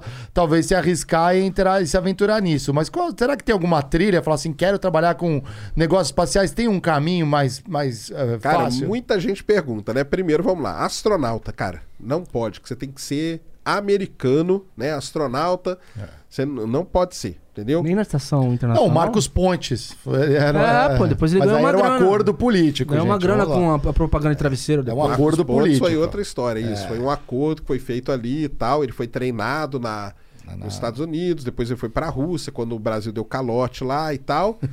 E aí ele terminou o treinamento dele na Rússia, foi lá, ficou 6 dias. Ele não consta na tripulação, tá? Ele, na verdade, não é considerado astronauta, ele é considerado turista espacial. Caramba! Porque ele não... Se você pegar a missão dele, o nome dele não consta lá, consta dos 2 que foram com ele, tá? A gente chama de astronauta porque ele foi pro espaço, né? Mas vamos falar, tecnicamente falando, é mais cosmonauta do que astronauta mesmo, porque ele terminou o treinamento dele na Rússia. Mas, para ser astronauta impossível, a não ser que o Brasil... cria um programa, alguma coisa e tal, não sei o quê. Alô, bilionários do Brasil. Bilionários, né? Exatamente. Magalu podia, né, Magalu? Trajano, pô, vamos mandar um brasileiro de verdade, aí, né, numa missão. Magalu, ali, podia. Diego Gagarin. Aí, na Agência Espacial Europeia também você não pode, você tem que ser europeu e tal, não sei o quê. Agora, igual a gente tava falando, né, hoje você tem muita empresa que trabalha no ramo espacial. Então ali em volta do Kennedy Space Center, que a gente chama de Space Coast, Eu acho que tem mais de 4 mil empresas ali. Que é isso, cara. O cara produz a câmera que vai no satélite, outro produz o painel solar, o outro produz o circuito, que não sei o quê, o outro produz... Tem 4 mil empresas ali, tem um ecossistema mesmo de empresas ali voltadas para o negócio espacial, para o space business, entendeu? E aí nessa empresa dá. Tem um pessoal até que fala que, ah, não, talvez dê para você conseguir trabalhar numa SpaceX da vida, entendeu? Se você for para os Estados Unidos, se formar lá e buscar os caminhos lá, talvez você consiga. Porque ela não tem, ela não é uma empresa... O pessoal tem que entender o seguinte, cara, a NASA é uma empresa pública, entendeu? Exato. É uma empresa pública. Então você não consegue entrar no serviço público norte-americano. Já a SpaceX não, talvez seja até mais fácil do que... tem um ponto, não sei se eu estou errado, mas a partir do momento que você tem centralizado as operações espaciais na NASA, você tem uma cadeia que é toda em direção a ela. Se você descentraliza essas empresas, a produção de tecnologia entre um ecossistema de empresas, você tem uma... você duplica a capacidade econômica de geração de valor na indústria. Imagino que sim, né? É. Deve ter crescido de empresa nos Estados Unidos nesses últimos anos aí. Isso, por causa disso. Igual eu falei, né, cara? Vai fazer um satélite... Então tem satélite de imageamento, tem satélite de comunicação, que são satélites que não precisam ser grandes. Sim. E aí as empresas produzem. Ou de foguete mesmo. Tem uma americana famosa que a gente faz lançamento e tudo, chama Rocket Lab. Ela tem um foguete de 18 metros de altura. Foguete todo feito em fibra de carbono, motor é impresso em impressora 3D. Que isso? Nossa. Entendeu? E eles lançam lá da Nova Zelândia, pra você ter uma ideia. Eles não lançam dos Estados Unidos, porque lá na Nova Zelândia é como se fosse a Alcântara deles. Eles vão lá, pagam e lançam de lá. E você... Então, a Rocket Lab. Você pode trabalhar na Rocket Lab, na Astra, que é uma empresa aí, até que abriu coisa na bolsa, né? É pior. Abriu na bolsa. Então, você tem essas empresas aí hoje que dá para você trabalhar no ramo espacial. E no Brasil tem alguma, né? O pessoal está surgindo aí algumas iniciativas. Muito em universidade ainda no Brasil. A Universidade de Santa Catarina é um expoente nisso aí, de fazer CubeSat. Tem o projeto Catarina lá, famoso, de CubeSats e tal. Mas, cara, com o passar do tempo vai surgindo, sim. A Embraer tem muita coisa, não? De tecnologia aeroespacial? Ou não? É mais só mais... Não, então, quando ela estava com a Boeing ali, né? A Boeing tem, né? Então poderia até ser uma maneira de você conseguir chegar. Ponte, mas aí romperam, né? A Boeing então deu banana pra gente. Boeing, ó, aqui pra vocês, aqui, ó. Vai sacanear os brasileiros, tá louco, meu? Vários brothers na Embraer. Salve aí pra galera da Embraer aí, né? Fica fazendo esses aviões muito loucos aí. Não, é verdade, pô. Sacanagem, meu. Ou é parceiro ou não é? Acho que teve um bastidor violento ali que a gente não sabe, cara. Tem, simplesmente... uma semana antes ali. Isso aí eu sei como que chama esse tipo de bastidor. Mineração espacial a gente não tem ainda, né? Mineração? É, uma companhia que já está se especializando em minerar alguma coisa fora do... Cara, minerar o espaço. O que a gente poderia é a Lua, né? Uhum. É a Lua. Teve aquele papo do minerar asteroide, né? Que foi um negócio, uma ideia muito do Obama, na época dele como presidente, que ele focou nesse negócio de minerar asteroide, que é um negócio muito complicado. Tem um filme, acho que é assim, os caras mineram os asteroides. Não, não é o minério, é o Armageddon, que ele perfura lá pra implantar a bomba, não é? Não tô falando de 80. Ah, de minerar? É. Tem, eu sei qual que é, mas não vou, vou lembrar o nome. Mas qual que é o produto? Qual que seria o produto para ser extraído? Cara, de asteroide você pode extrair metal, né? Metal, tem muito asteroide metálico que você extrai metal. Tem o famoso Psyche aí, que é um núcleo de um planeta que não se formou, que ele é todo metálico. O pessoal fala que se ele fosse minerado, trazido para a Terra, pagava a dívida externa de todos os planetas e cada pessoa na Terra ainda tem uns milhõezinhos na conta, entendeu? Se você traz isso, você desbalanceia a economia, porque não vira um negócio que não é escasso, é abundante. É isso, então que o pessoal fala. O quê? Mas mais ou menos. É igual, é igual você falar que a energia elétrica vai ser grátis.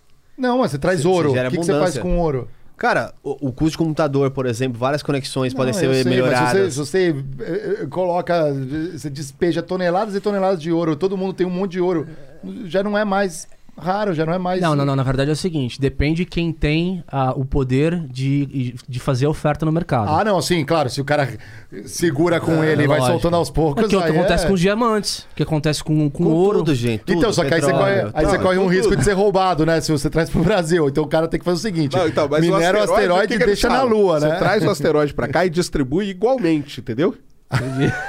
Aí essa que é a história. Mas então você tira metal de asteroide, entendeu? Então você poderia explorar, mas é muito difícil. Agora na Lua, A Lua tem um negócio nela, cara, chamado Hélio 3. Que só tem na Lua. Na Terra não tem, porque a atmosfera nossa, ela filtra os raios ultravioleta do Sol. E na Lua não tem atmosfera. Então o raio ultravioleta vai lá no solo, transforma e você gera o tal do Hélio 3. Por que que o Hélio 3 é legal? Hoje na Terra, alguns países se juntaram e estão querendo construir um reator de fusão nuclear, que é o que acontece dentro do Sol. Uhum. Entendeu? O Sol, como que o Sol funciona? Ele pega um átomo de hidrogênio com outro, né? E esses dois átomos de hidrogênio se fundem e criam um átomo de hélio. Entendeu? Só que é um processo, né, que acontece numa estrela gigantesca e tal. Os caras querem reproduzir isso aqui na Terra.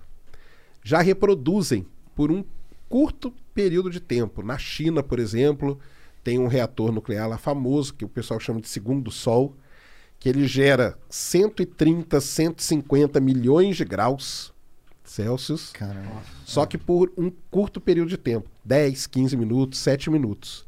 Porque o grande problema desses reatores é você manter ele estável. Você não consegue. Mas o Hélio 3 você conseguiria. Então, com o Hélio 3, você teria esse reator de fusão.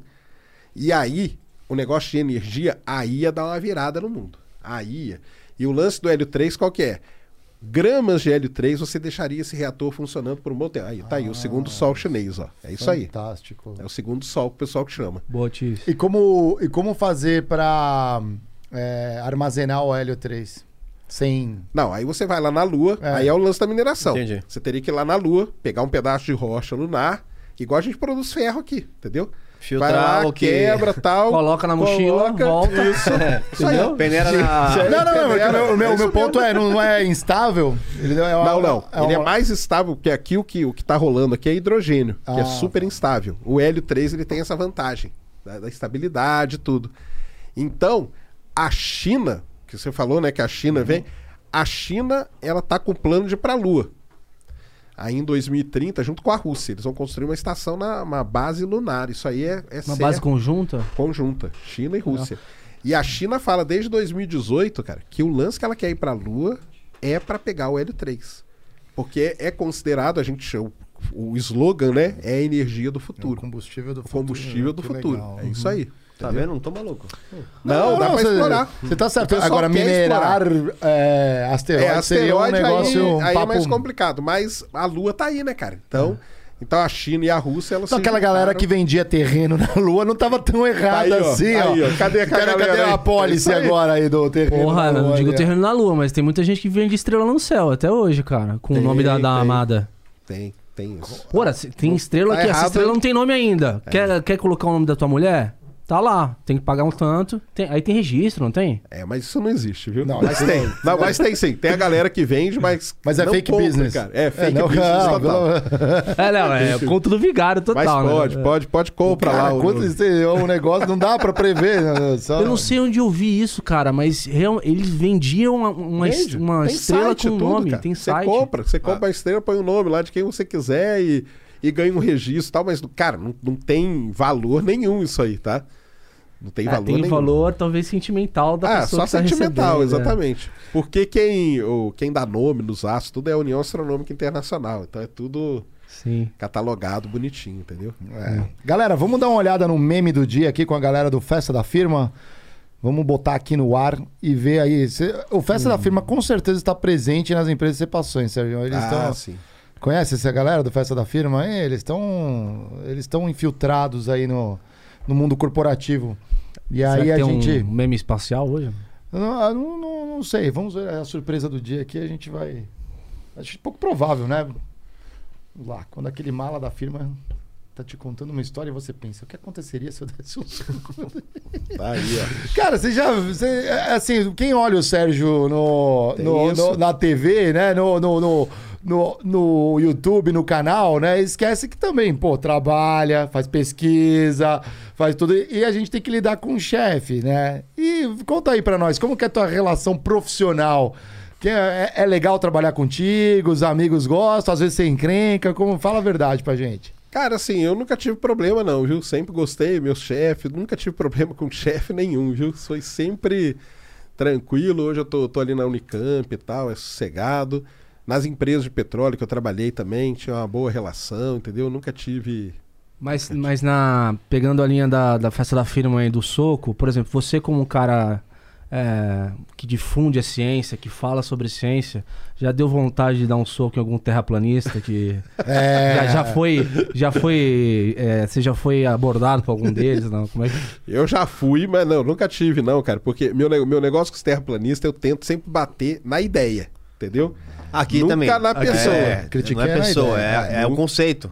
Nunca na pessoa. Só que eles não são muito assim, né? Então, eu já tive problemas aí bastante com o terraplanista, já fui ameaçado, já tentaram me pegar. Que tipo de ameaça, assim? Se a Terra não for plana, eu... Ameaça, porque sabe, não, você tá aí difundindo coisa que não existe. Os caras acham que tu fala mentira. Fala que você tá mentindo, que você tá querendo enganar, que você faz parte do sistema Galileu, né? E esse sistema que você vai enganar as pessoas, cara. Eu vou enganar a pessoa falando que a Terra é redonda, cara. Que, pô, podia ser mais criativo, né? Mas... vai me matar de estudar 50 anos pra... pra sair enganando. Não tem, né, cara? Mas teve no passado. O que já aconteceu aí com você? Já tentaram... Cara, já tentaram me pegar. Uma vez eu caí no grande erro na minha vida de fazer debate.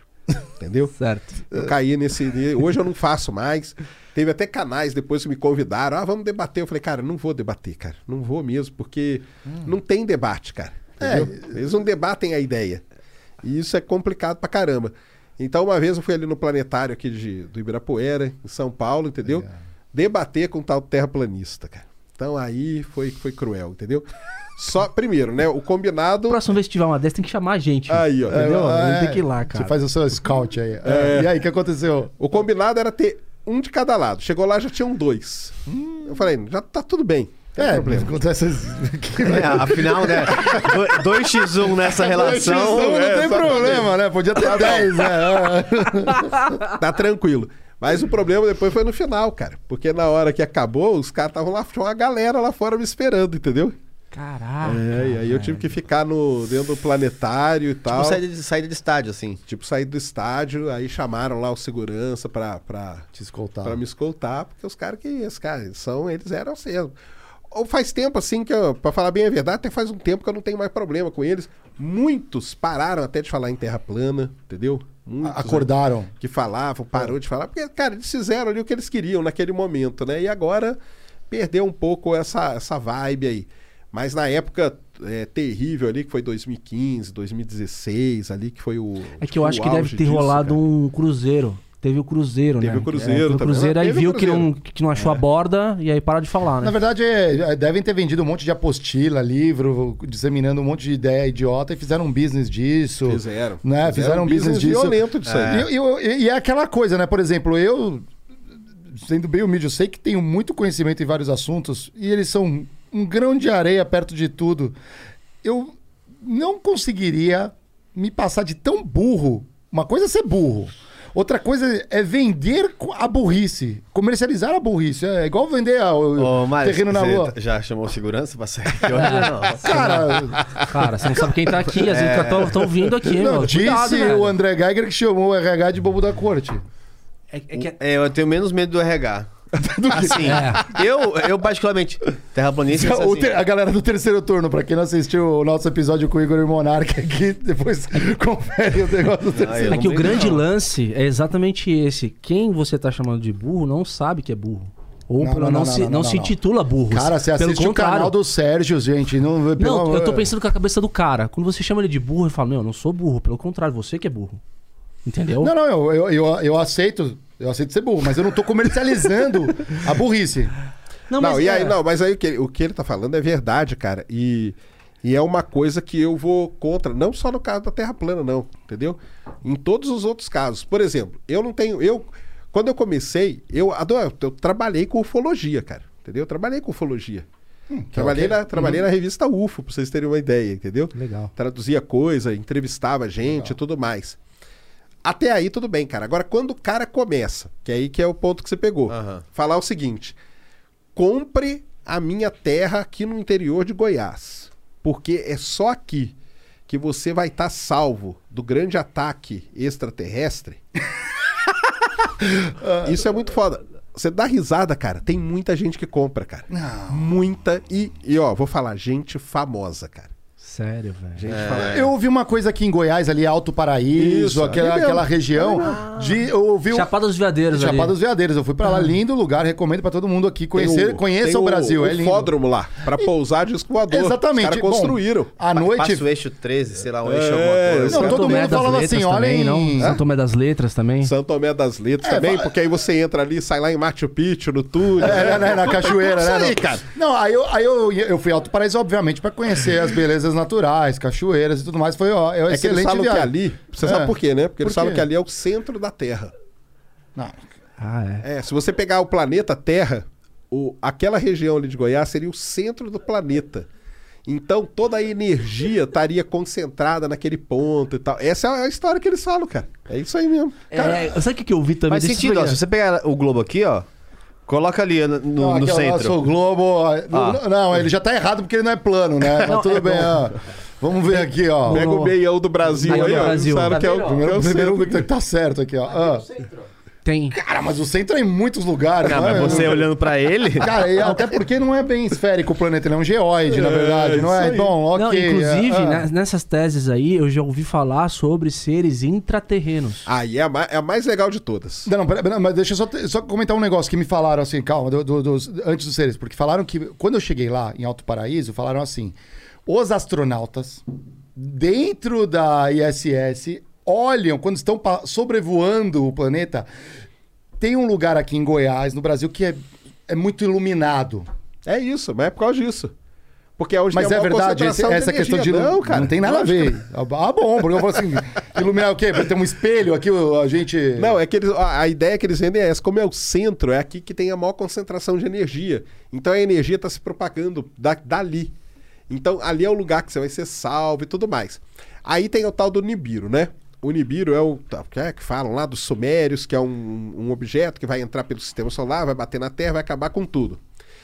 Cara, há 3 anos atrás, um cara começou a se vender como doutor, que ele não era, depois nós fomos atrás e tal, começou a se vender como doutor, falou que ele falava com o observatório lá da Bulgária, com o astrônomo tal, inventou tudo isso, falou, pegava umas fotos, nada a ver, falava aqui, ó, aqui é Nibiru, no dia tal, ó, agora no dia tal, tá vendo que ele tá maior? Ele tá chegando. Você quer se livrar do Nibiru, você não quer? Você não quer ser morto por ele? Não, então, cara, é o seguinte, eu tenho um lugar aqui, esse era acho que no Mato Grosso, aonde todo mundo que tiver aqui nesse lugar vai ser salvo do Nibiru. Porque esse ponto aqui, aí ele fazia lá todo o negócio, aqui não vai ter problema, o impacto vai acontecer não sei aonde e tal. Cara, aí um pessoal... começou a desconfiar disso, né? Demoraram até pra desconfiar. Me colocaram no grupo, cara. Desse cara aí. Só que eu não falo, entrei lá anônimo, entendeu? Uhum. Cara, a galera entregando tudo, cara. Entregava carro, entregava casa pro cara. Entregava. Uhum. Que isso? Tá aqui, cara, eu quero me livrar, eu não quero. Eu não quero. Não, você vende um problema e... Né, eu não quero morrer, cara. Né? Eu não quero morrer, toma aqui tudo, cara. O cara catou o dinheiro e desapareceu, cara. Uhum. Lógico, né? Lógico. Bom, gente, galera, vocês estão vendo aí a dica, hein? Ó, você quer se livrar da ignorância, vem para um podcast igual Critique. Tem que tomar cuidado, cara. Né? Ouviu o Sérgio falando. Tomar cuidado demais, cara, porque isso tem muito, cara. Então, assim, cara, o cara acreditar em tal coisa, eu não tenho problema nenhum com isso, entendeu? Agora, quando o cara começa a usar aquela crença dele para enganar um grupo de pessoas com um negócio que não existe, aí que é o que você estava falando, né? Desse fake biz, aí isso eu acho sacanagem. Sim. Aí tem na ufologia, aí tem na astrologia, aí tem na terra plana, aí tem tal. Cara, Nibiru. Você perguntar na rua, ninguém conhece Nibiru. Só que esse cara, ele fez uma grana violentíssima em pouquíssimo tempo com o tal de Nibiru, cara. Cara, com o tal de Nibiru. É surreal. E o tal da lenda dos intraterrenos? Essa é a teoria famosa da The Hollow Earth Theory. Quem viu aí Godzilla vs King Kong, tá lá essa teoria. Uhum. Essa é a teoria da Terra Oca. Porque eles falam que a Terra, existe essa teoria, o livro, tem um livro, A Terra é Oca, que dentro da Terra você tem todo um ecossistema, você tem um sol lá no centro e vivem seres. E aí, como que o cara prova isso? Ele pega uma foto feita da Terra, tem os polos, né? Uhum. Eles não são branquinho ali, mais brilhante? É. Falei, tá vendo por que é mais brilhante? Porque é ali que é o portal. Ah. É dali que tá saindo aquele sol que tá dentro da Terra. Então você entra por ali. Quem viu o filme Godzilla vs King Kong, via que eles foram lá no Polo Sul para entrar, para poder salvar. Você viu o filme? Uhum, eles não foram lá? Uhum. Então. E lá aparece o desenho oficial, The Hollow Earth, que tem, aparece no filme rapidinho. Isso é uma teoria famosíssima, cara. E, teoricamente falam que são que tem os seres que moram lá dentro, são seres mais evoluídos. Tem tudo, isso também. É. Que tem os dinossauros ainda estão lá e tudo. Isso é uma teoria famosa, cara, dessas de conspirações, assim. Tem livro sério sobre isso, cara. A Terra é oca. Provavelmente você vai encontrar o Elvis e o Michael Jackson lá nessa Terra oca. Lá eles estão lá fazendo um som. Né? A viagem ao centro da Terra tem quanto tempo já também, né? A gente flerta muito com a ficção e... Mas aí pra mim não tem problema nenhum, cara. Você flertar com a ficção. Até, cara, se você acredita num negócio... Cara, se aquilo a gente faz feliz, acredita naquilo. Uhum. Agora, é o lance pra mim, onde eu pego, é sair vendendo essas coisas nada a ver. Os russos fizeram, né? Aquele experimento lá de perfuração, né? De até, não sei quantos quilômetros eles foram. Os 13 quilômetros. Até que depois o equipamento não conseguia funcionar. E não estava oco, gente. Já tentaram. Calma, até o momento não estava. Mas aí eles vão dizer que eles perfuraram no ponto errado. Mas aí eram os russos, cara. Eram os russos, tá? Mas o ponto é, as pessoas... Mas é bem o que ele falou, as pessoas acreditam no que querem acreditar. Né? E contra isso, cara, o ser humano adora uma história. A gente viu aqui com o Camilo. Cara, os caras vão dar uma voltinha pra poder justificar, talvez, uma hipótese que não deu certo. Não, mas como ficção eu gosto muito. Eu acho muito... Eu acho da hora também. Eu acho da hora. Eu também acho. Eu aposto R$1 que você não acredita em STS. Não, em vida, sim. Então, o negócio de vida, né? É. Vida fora da Terra tem com certeza, cara. Um monte, entendeu? Se brincar aqui no sistema solar mesmo, tá cheio de vida. O que eu não acredito, eu não entro, é no negócio do que não me pega, é o tal da civilização inteligente. E dela vir aqui visitar a gente. Daí já... Entendeu? E aí, quando se ela é inteligente, ela não viria aqui, né? E ela é tão inteligente que ela chega aqui, o que ela vai fazer? Desenho numa plantação. Sim, pegar uma vaca. Então, o filme do Mel Gibson lá, né? Os sinais. Crop circles. Não, cara. Mas aquilo lá é... Puta que filme feinho, né, meu? O filme é ruim, mas o que tá por trás dele é um negócio muito famoso, cara. São os crop circles que tem espalhado pelo mundo todo, cara. Inclusive no Brasil, numa cidade chamada Prudentópolis, no Paraná. Ah, sim, eu fui pra lá. Já viu? Então, já fui pra cidade. Então o cara viajou metade da galáxia e que cidade que ele foi visitar? Prudentópolis. Isso aí. Mas lá tem uma cachoeira legal. O ET gosta de cachoeira e tal. Vai sair, quem sabe ele entra e sai Machu Picchu também. Mas o lance da vida, assim, evoluída, cara. Porque a vida, assim, a vida é a que a gente conhece, né? Tem outra tal. Aí já entra num outro esquema. É muito complexo, cara. Ter a vida, isso aqui que a gente... É muito complexo e talvez a gente nem saiba ainda todas as variáveis que você precisa para ter a vida do jeito que ela tem. A gente sabe algumas. Será que são todas? Não, cara. Pode ser que não seja.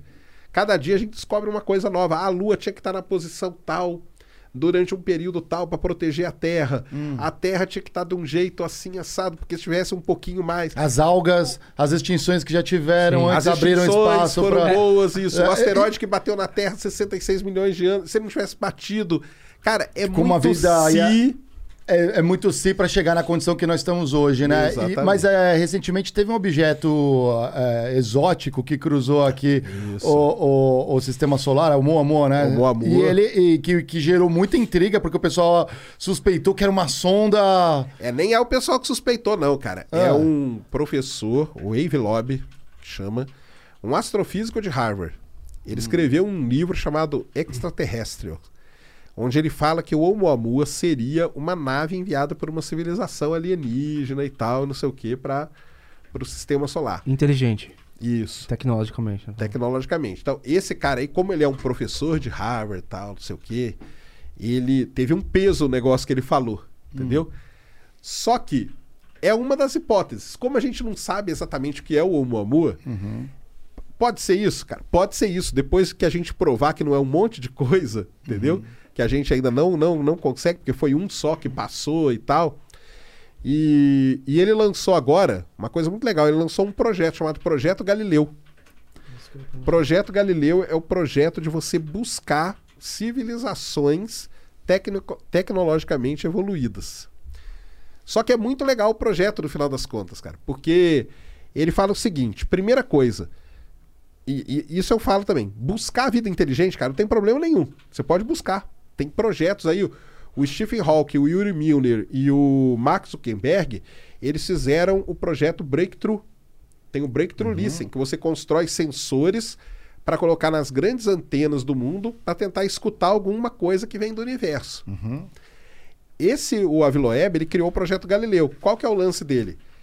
Ele quer desenvolver, aí voltando ao negócio da tecnologia, ele quer desenvolver câmeras de altíssima resolução para que se um dia passar um outro igual o Oumuamua, a gente conseguir, porque o Oumuamua a gente nem tem imagem dele direito. Mas o pessoal chegou a descartar a possibilidade de ser um asteroide ou cometa? E por quê? Porque ele tem um comportamento diferenciado, cara. Não tem cauda, né? Ele não tem cauda, então ele não pode ser cometa. Mas depois que ele estava numa certa posição do sistema solar, ele deu uma acelerada. O Sol deu... Que é o cometa que acontece isso.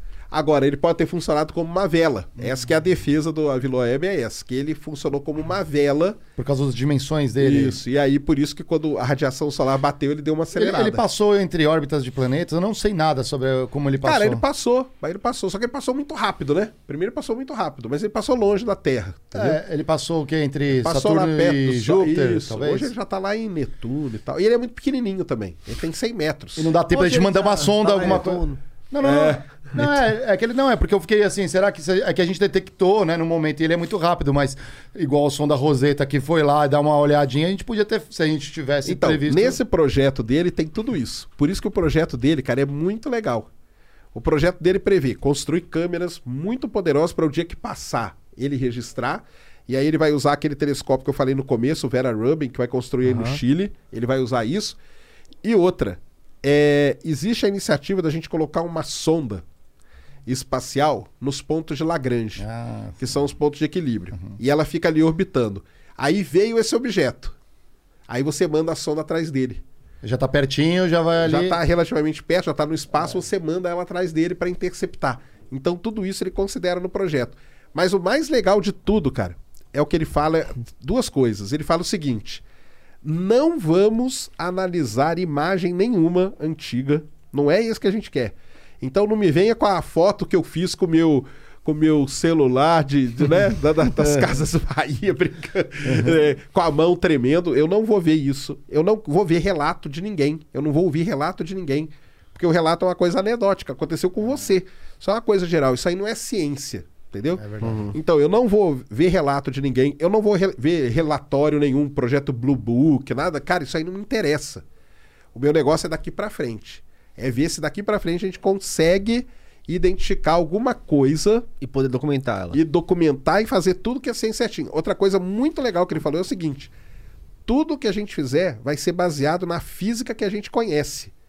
Ou seja, não vem com nenhuma elucubração. Ah, não, porque o ET entrou lá num portal, na outra galáxia, e saiu num portal. Cara, isso não existe. Então, não vai acontecer, entendeu?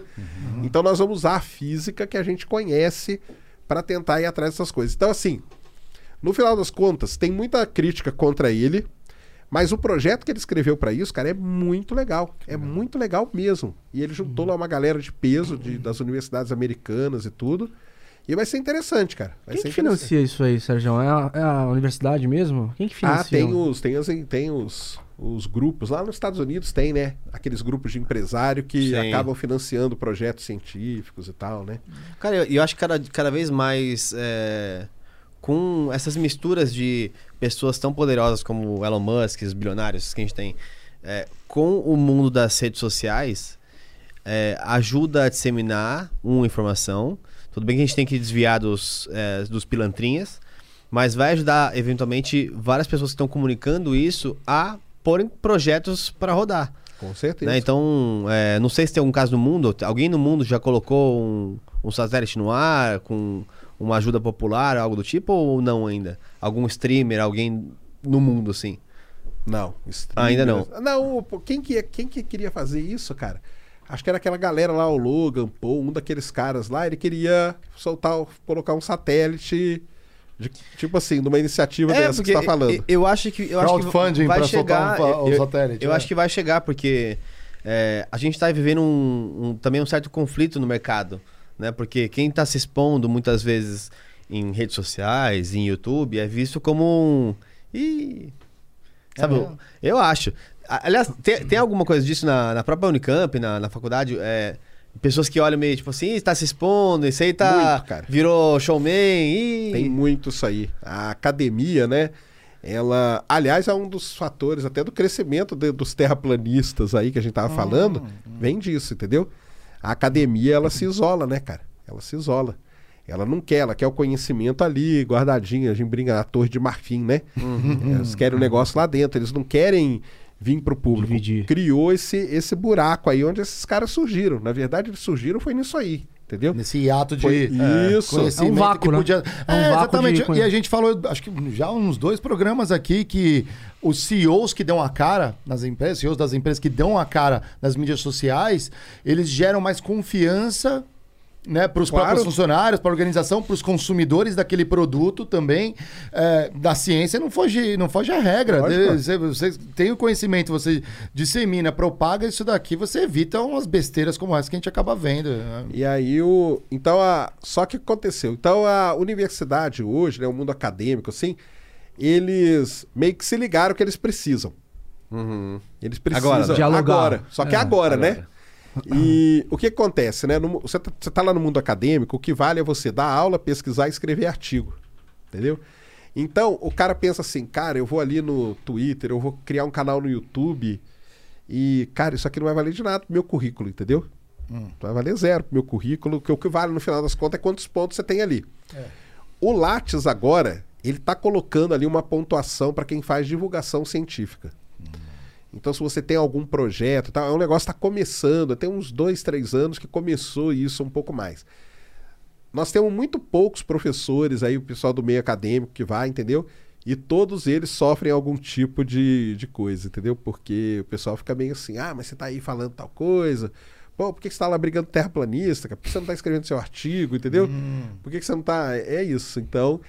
criou esse gap aí gigante e agora os caras estão correndo atrás. E tem um selo que valida que a informação que você está disseminando, ela é... Ah, é verdade. Não é? Isso é importante, né? Tem. Até eu faço parte de um deles, chama Science Vlogs Brasil. Nós temos uma reunião aí de vários canais, 60 canais, entendeu? Das mais diversas áreas, biologia e tudo. E qual que é a ideia do Science Vlogs Brasil? É que foi criar esse selo... de que você não está falando besteira, que você está falando seu negócio está ali, foi um estudo que foi feito, que foi avaliado, que foi publicado e tudo, que você está falando com uma certa propriedade daquilo. Então, entre aí no Science Vlogs Brasil, que tem muita gente boa lá. Coloca aí na... Que legal. Tem gente boa, isso é importante, né? Quem garante que você não está lá... Às vezes tem um canal, já tem reputação... Aí começa a disseminar, né? E cria a primeira... Isso é uma estratégia, né? Cria a reputação para depois disseminar o que quiser, né? No caso da astronomia, a SAB, que Sociedade Astronômica Brasileira, ela criou um selo também, entendeu? Então, para você poder divulgar astronomia, coisa do espaço, você recebe o selinho dele, porque eles foram lá, avaliaram o seu canal e tal. E no Science Vlogs, o pessoal pede para entrar, a gente avalia. Então, a gente vai lá, assiste o canal, pergunta, vê como que é e tal... Aí o cara começa a fazer parte do nosso grupo lá do Science Vlogs Brasil. E aí a gente tenta fazer isso. Boa parte do pessoal que está ali é da academia também. Então isso é legal, porque já é essa aproximação aí. Mas tem que... Não, mas vlogs, cara. Esse era o antigo, Esse é da onde nasceu a ideia, que era o Science Vlogs Brasil. Mas se for no YouTube aí, tem o Science Vlogs. Mas aí, Sérgio, você colocou um ponto que passa...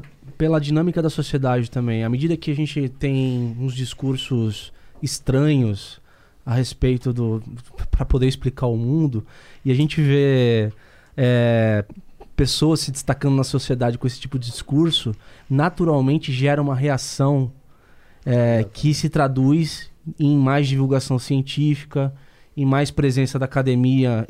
Por exemplo, nessa questão da pandemia, a gente...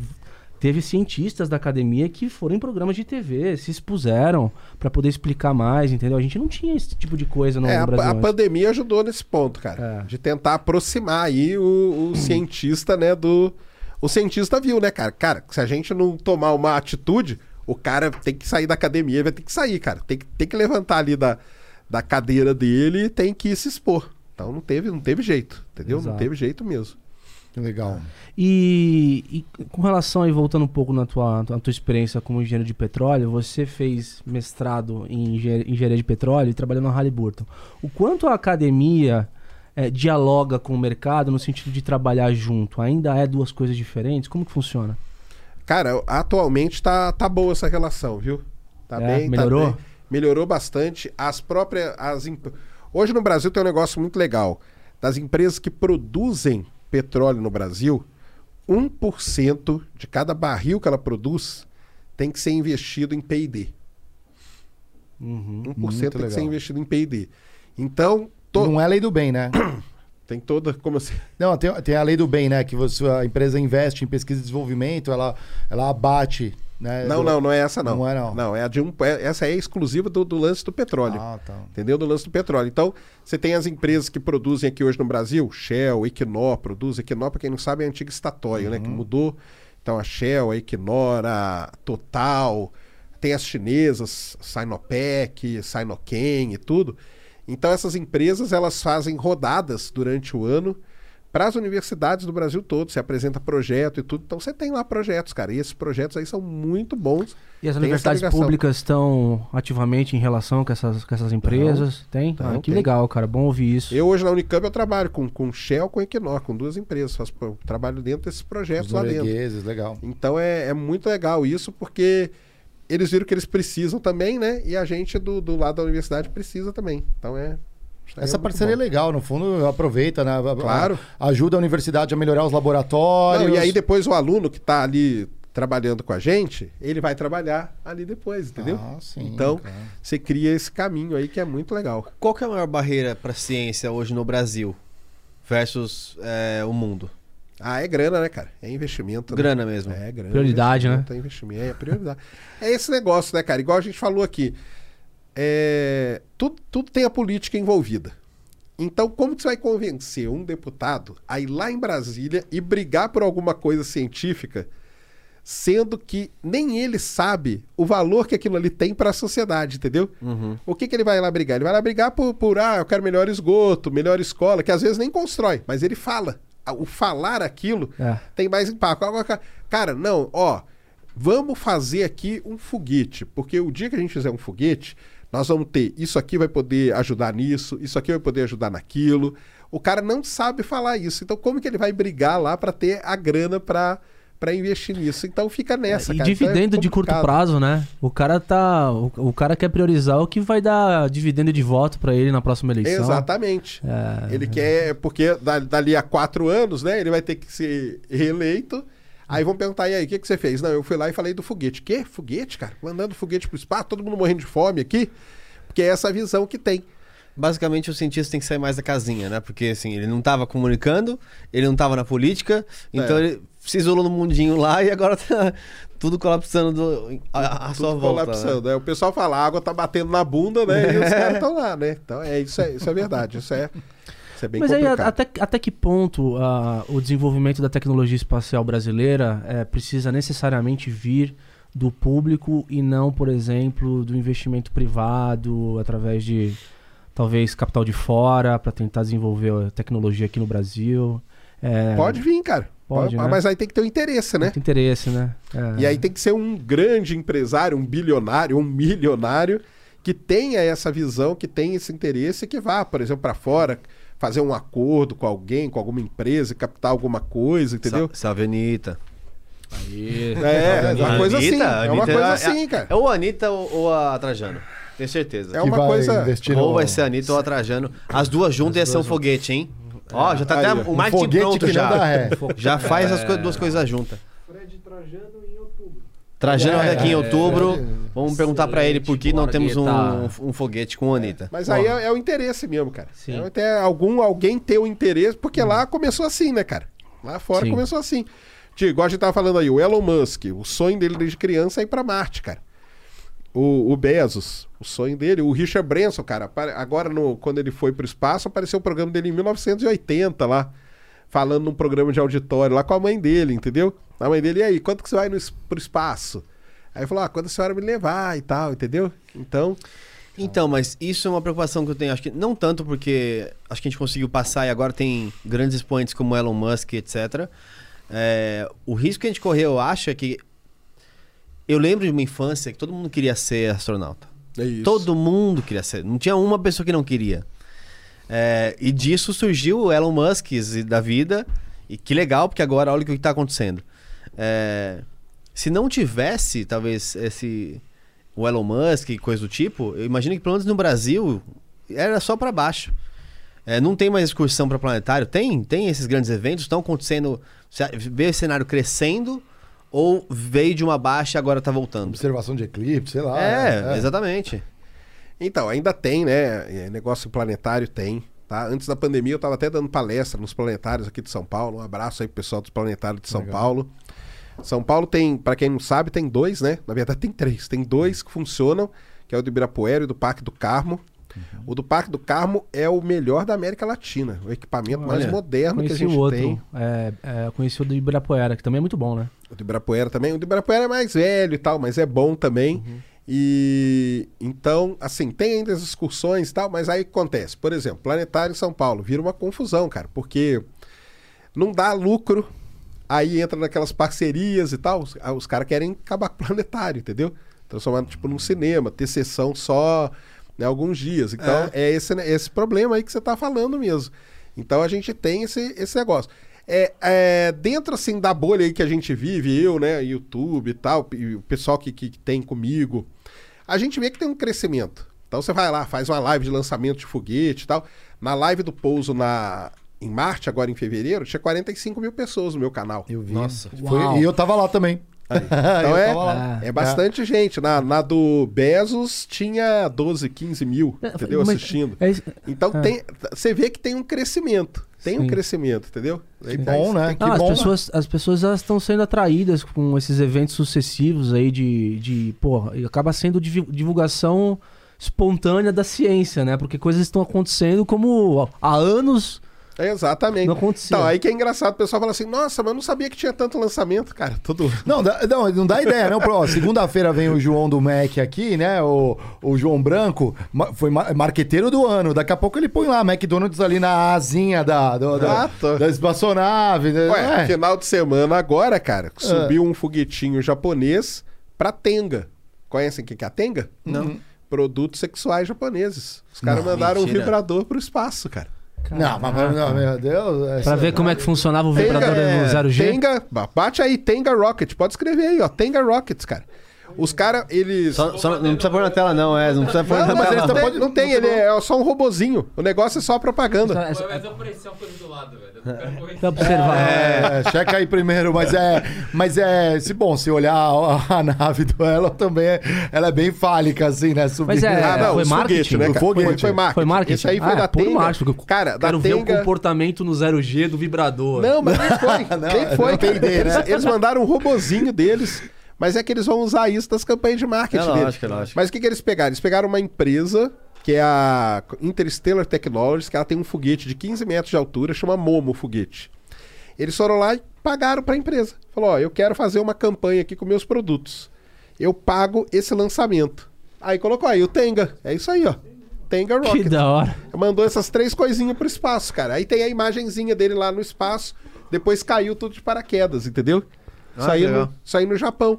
Então, cachorrinho, que da hora. Saiu no Japão. Os caras falaram, foi agora, sábado de madrugada. Eu transmiti esse lançamento aí. Que legal. E... Pô, se fosse um brinquedinho, acho que ia ser até legal, pô. Não precisava nem cedo. Parece um legozinho. Então, aí entra esse negócio. Então, tem nos outros países aí, tem essas iniciativas desse tipo.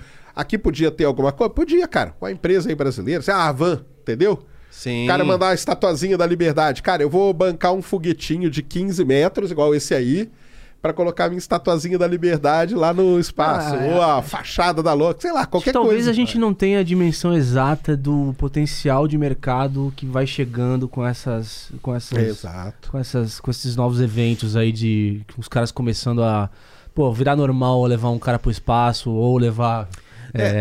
O que eu acho principal é que a gente não enxerga às vezes os saltos, mas os saltos vêm. Por exemplo, se a gente conseguir uma impressora muito boa 3D que imprima no espaço peças, o ramo podia estar sendo trocado tudo lá já. Sim, sim. Então isso vai acelerar de um jeito que ninguém está preparado.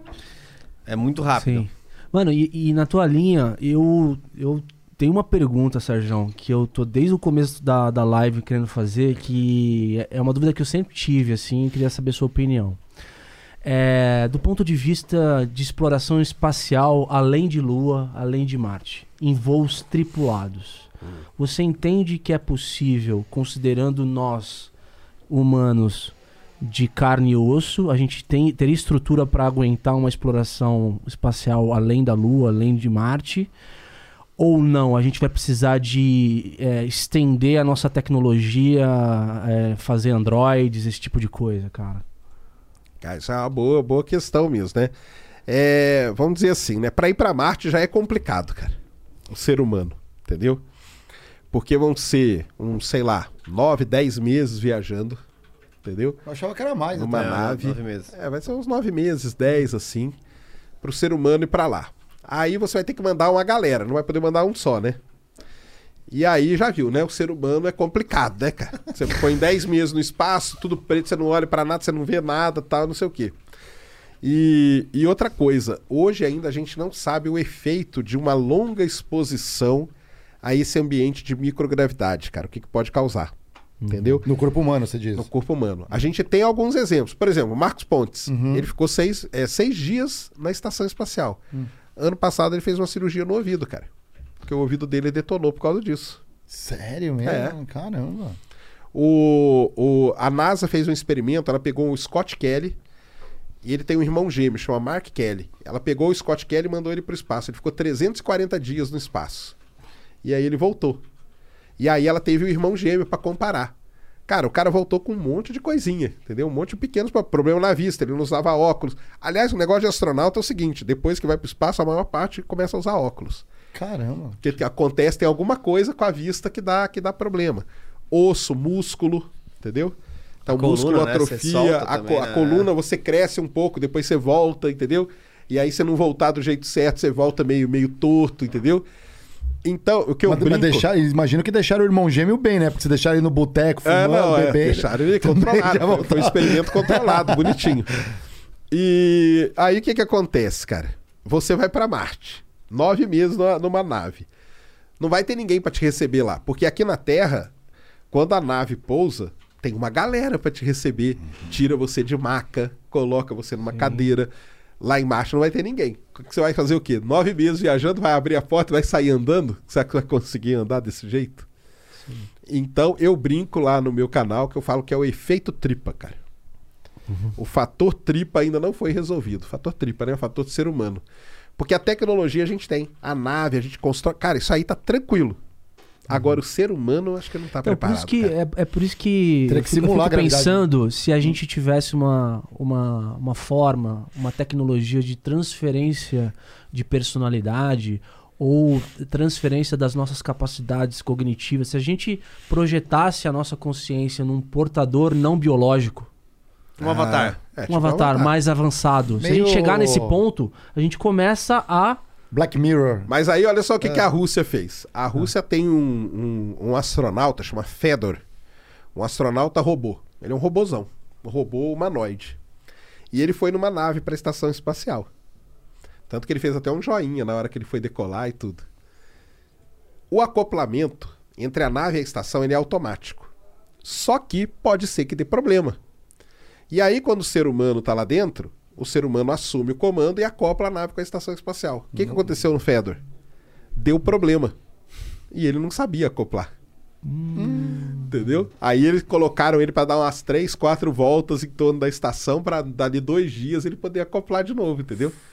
Então esse que é o negócio. Já aconteceu isso, cara. Porque é muito sensível ali o... Não, cara. Você vai treinar um robô daquele? É muito foda, entendeu? Porque aí é aquelas coisas, né, que tem coisas que o ser humano precisa estar ali, cara. O ser humano tem que assumir. A sensibilidade, entendeu? É diferente. A intuição, é tudo, cara, entendeu? Às vezes o cara treinou, o cara tem um manual ali, cara. Às vezes, cara, esquece o manual aqui, cara. Nós vamos acoplar aqui de algum jeito. Igual a Apollo 13, entendeu? Quando os caras explodiu lá. Se tivesse robô, Cara, tinha explodido a nave inteira, entendeu? Será que tem a ver com o potencial de algoritmo, do deep learning mesmo, de a gente poder um dia chegar aí, lá? Aí, ó. Se for bem, bem. É, eu acho que sim. Ah, potencial tem, mas aí você também tem a energia, você tem tudo em volta. Não, é porque a conclusão é a seguinte, a gente de carne e osso do jeito que a gente é, vai dar tilt uma hora. A gente vai ter que precisar transferir as nossas capacidades para um robô que vai explorar pela gente. Não, eu achei tão fascinante. Se a gente olha o mercado atual, não tem nem chip para fazer carro, né? A gente tá passando todo outro... Mas aí entra o Elon Musk com o Neuralink, né, cara? Ah. Conhece o Neuralink. Explica pra galera o Neuralink. Então, o Neuralink, ele, cara, ele faz uma operação no cérebro da pessoa, um negócio assim sensacional. Quem já viu o Neuralink funcionar assim, ele já fez uma demonstração.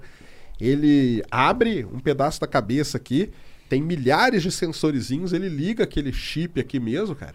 E aí, por exemplo, o cara que não locomovia, né, que tetraplégico e tal, anda e mexe a mão e tudo, cara. Ele faz um negócio foda. É um Neuralink. Isso é coisa do Elon Musk, entendeu?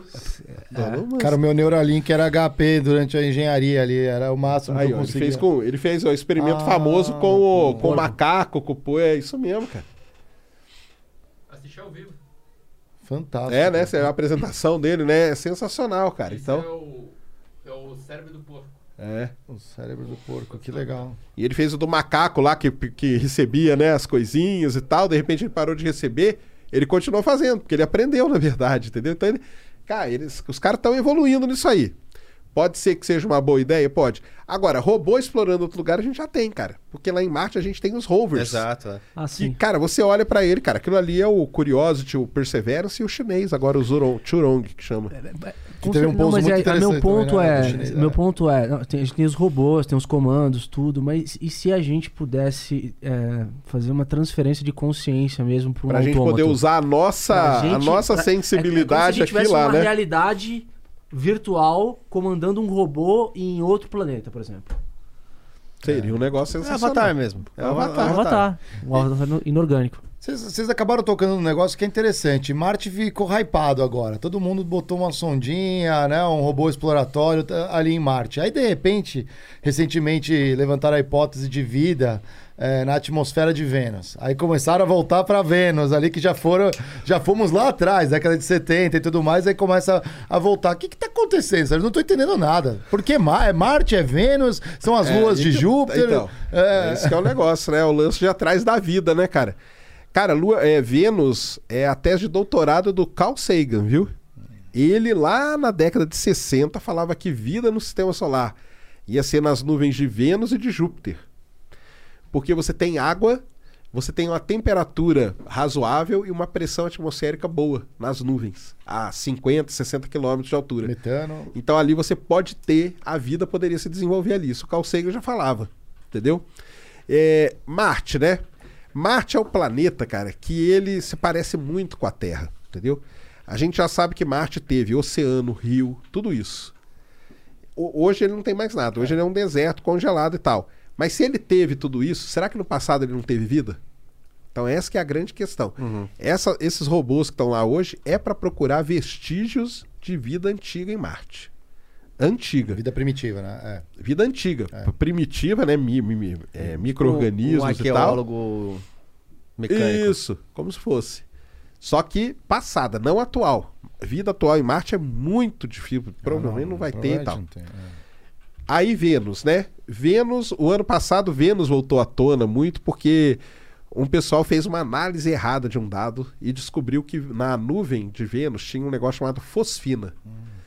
Fosfina é um negócio que aqui na Terra você só produz, só o ser humano que produz. Então, para produzir fosfina teria que ter vida. Ou é alguma reação biológica que produz fosfina, ou é uma indústria. Em indústria você produz fosfina e joga na atmosfera. E detectaram a tal da fosfina em Vênus. E aí? Só que aí foram reanalisar os dados, os caras tinham analisado o dado errado. Pô. Entendeu? Tinha que ser estagiário. Então... É que assim, vamos dar um desconto. Tinha que ser desconto. O cara tá analisando a fosfina lá em Vênus, meu amigo. Eu não consigo. Como que é? Olhar espectro. Mas foi um erro básico, cara. O pior de tudo foi isso. Sério? Foi na hora de curar os dados. Foi na hora de ajustar o tal do polinômio ali. Os caras ajustaram um polinômio de grau 15, 16. Aí eles ajustaram ruído, na verdade, entendeu? Nossa. E aí saiu lá com focinho. Algo que um estudante ali da Unicamp resolve... Faria, cara. E foi pego por estudantes, assim, o erro dos caras. Porque o dado é público, a galera pegou o dado e falou, cara, não tem nada aqui não, cara, que vocês ajustaram aqui, tá errado, entendeu? Mas aí já adquiriram novos dados, vamos ver aí o que, que vai dar. Mas mesmo assim voltou... Mas aí voltaram a falar, por causa disso, entendeu? Agora, o lugar mesmo onde pode ter vida são as luas. Aí sim. As luas de Júpiter e Saturno. Titã. Eu sou muito intrigado com a Europa. Então, Europa, Ganimedes e Encélado, que é de Saturno. Isso tem um comportamento. Porque elas têm uma crosta de gelo que protege da radiação, que é muito bom. E embaixo tem um oceano de água líquida com nutrientes, sais minerais e tudo. E na borda entre o oceano e o núcleo, você tem as fumarolas, que a gente chama, que é a mesma coisa que a gente tem aqui na Terra, que é onde a vida surgiu. Então você tem tudo ali que dá as condições ideais para a vida ter surgido. E, por exemplo, uma lua de Europa, será que essa tecnologia que a gente tem de explorar petróleo, de perfuração, não seria algo já mais prático para ir lá e perfurar, sondar? Isso aí. O pessoal está pensando em fazer isso, jogar um dardo, alguma coisa.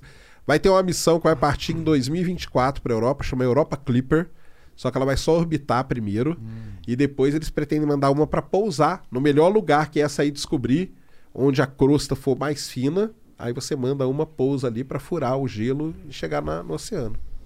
E quantos quilos hoje a gente consegue transportar? Porque a gente está falando de uma árvore, por exemplo, de 20 toneladas, né? Isso não chega lá ainda. Leva. Leva já? Leva. Ah, que pouco. A gente leva. O módulo russo que foi agora semana passada, na UCA, ele pesava 20 toneladas. Nossa. Então a gente não tá tão mal, não. 10 toneladas, 15 toneladas, leva. Satélites aí das forças aéreas americanas é de 3 toneladas, 4. Nossa. Não dá pra levar. É muita coisa mesmo. É. E isso daí, e o lixo espacial? A gente nunca fala, mas tá aí o lixo espacial. Aí o negócio de empresa, tem muita empresa hoje que tá investindo nisso aí. O cara tá bolando alguma ideia para tentar minimizar o problema do lixo espacial. Para quem não sabe o que é o lixo... ainda bem que não é no Brasil o PS, porque senão já teria o sindicato do espaço. Aí iam ter que pagar uma taxa de limpeza do espaço pro sindicato. É o IPTU espacial. Inclusive... Calma, ele ia explicar o... Para quem não sabe o que é lixo, né? Você manda um satélite. O satélite tem uma vida útil de 10, 15 anos. Ele parou de funcionar, ou ele cai na Terra de forma controlada e tal, ou ele ficou orbitando a Terra e virou lixo. E aí você vai fazendo isso da década de 60 até hoje, tem muita coisa aí que não serve para nada. E tem empresas japonesas, tem uma empresa suíça, que ela pegou aí um investimento de... Cara, esqueci o valor, mas foi um investimento altíssimo. O que eles vão fazer? Eles vão desenvolver um satélite que vai ser lançado. Aí ele joga um dardo no lixo. Um dardo mesmo. Pra cair na Terra. O Japão filmou isso, é legal pra caramba. O dardo prega no satélite, aumenta o peso, ele aumenta o arrasto, queima na atmosfera. Fantástica ideia. O outro é jogar uma rede. O outro é... O passado não tem o que a gente fazer, mas pro futuro, cada satélite vai com uma placa de ímã e depois a gente manda um satélite que gruda nele e ele cai na Terra. Vai puxando. Mas tem mapeado esse lixo espacial? Tem mapeado. Tem tudo mapeado. E é muita coisa, né? Aliás, aqui no Brasil tem um telescópio russo. A Rússia, ela é envolvida nisso também. A Rússia tem um telescópio na Rússia e um no Brasil que fica monitorando o lixo espacial. Monitora o lixo espacial. E por que isso é estratégico? Porque para você lançar um foguete, tá passando um monte de coisa aqui em cima, né? Você não pode lançar quando tá passando. Bate e acabou seu... Então você tem que lançar na janela... do lixo espacial. E a estação espacial, ela corre risco? Ela não só corre risco, cara, como ela sofre ainda. Ela já sofre faz tempo impactos. Pequenos impactos. Nada igual gravidade, pessoal. Pode ficar tranquilo o filme. Porque aquele filme é muito catastrófico. Mas ela sofre pequenos impactos. Tá? Outro dia bateu alguma coisa no braço robótico dela ali. O pessoal tirou a foto e mostrou e tudo e tal. Mas hoje o problema chega a ser crítico?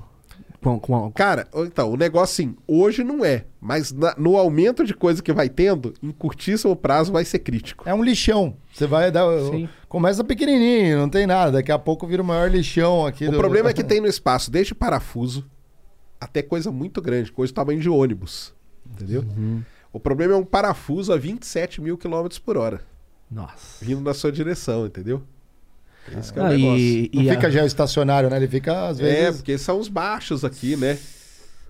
O tal dos... O caso dos OVNIs, por exemplo, eventualmente pode ser algo brilhante relacionado a esse lixo espacial que a gente pode ver olho nu? Claro.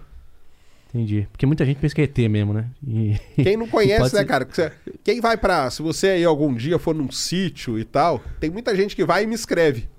Caramba, eu vi o céu aqui e não sabia que tinha tanta coisa que mexia. Eu falei, é, cara, tem. Tem a hora dos satélites, entendeu? Tem a hora dos satélites. Se você olhar pro céu... longe da cidade, você vai ver um monte de satélite passando. O pessoal acha que aquilo lá é um ataque, né?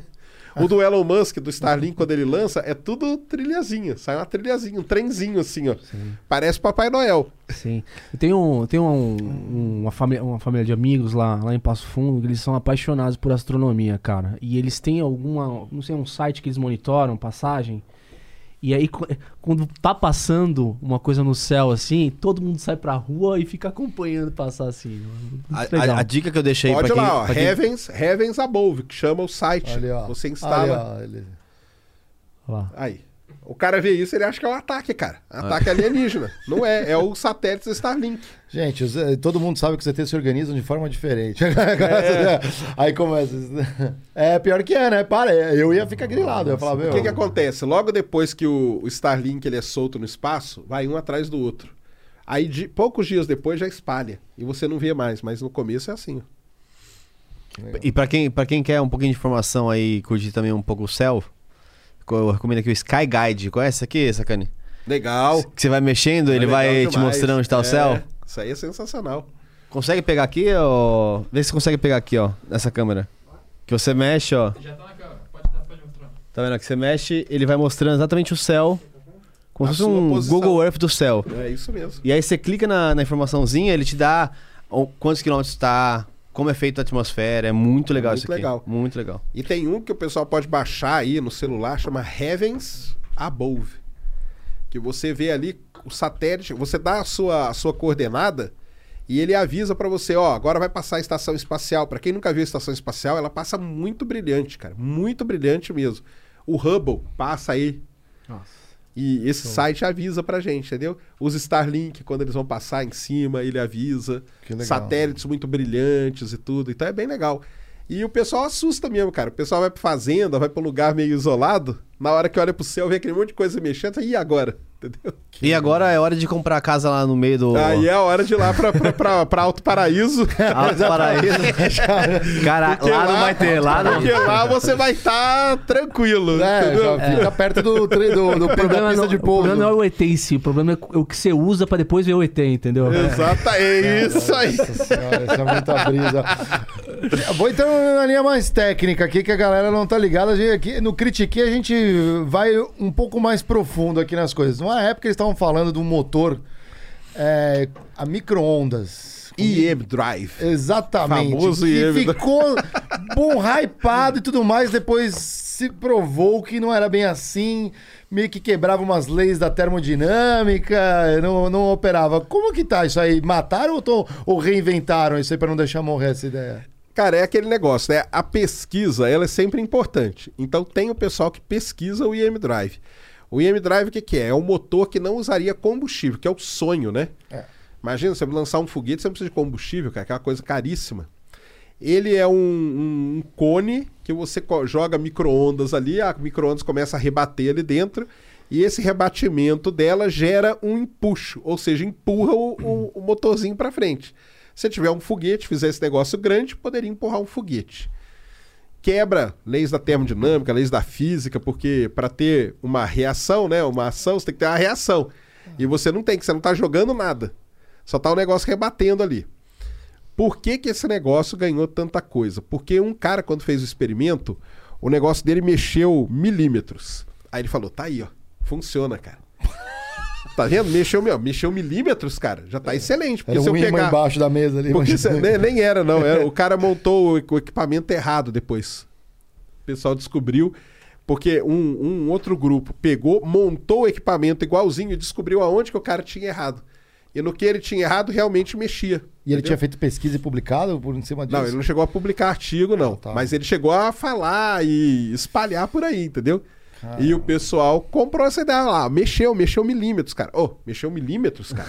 Tá excelente. É só maximizar no espaço, né? Acabou, né? Mas aí não, descobriram que não. Então, IM Drive não existe, cara. Esquece o IM Drive, entendeu? O pessoal vai no meu canal, numa época, nessa época aí, todo mundo chegava lá, a primeira pergunta era, e o IM Drive?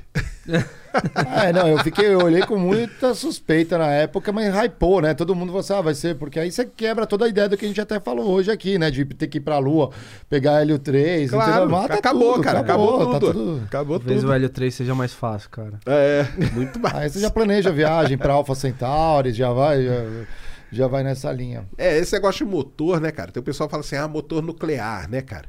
Que seria um negócio foda. Cara, o problema do motor nuclear é o foguete, cara. É uma bomba que explode de forma controlada.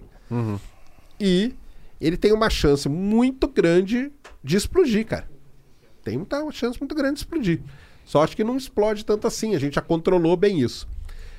Quando a gente lança uma sonda, pra vocês terem uma ideia, energia solar a gente funciona com ela até Júpiter só.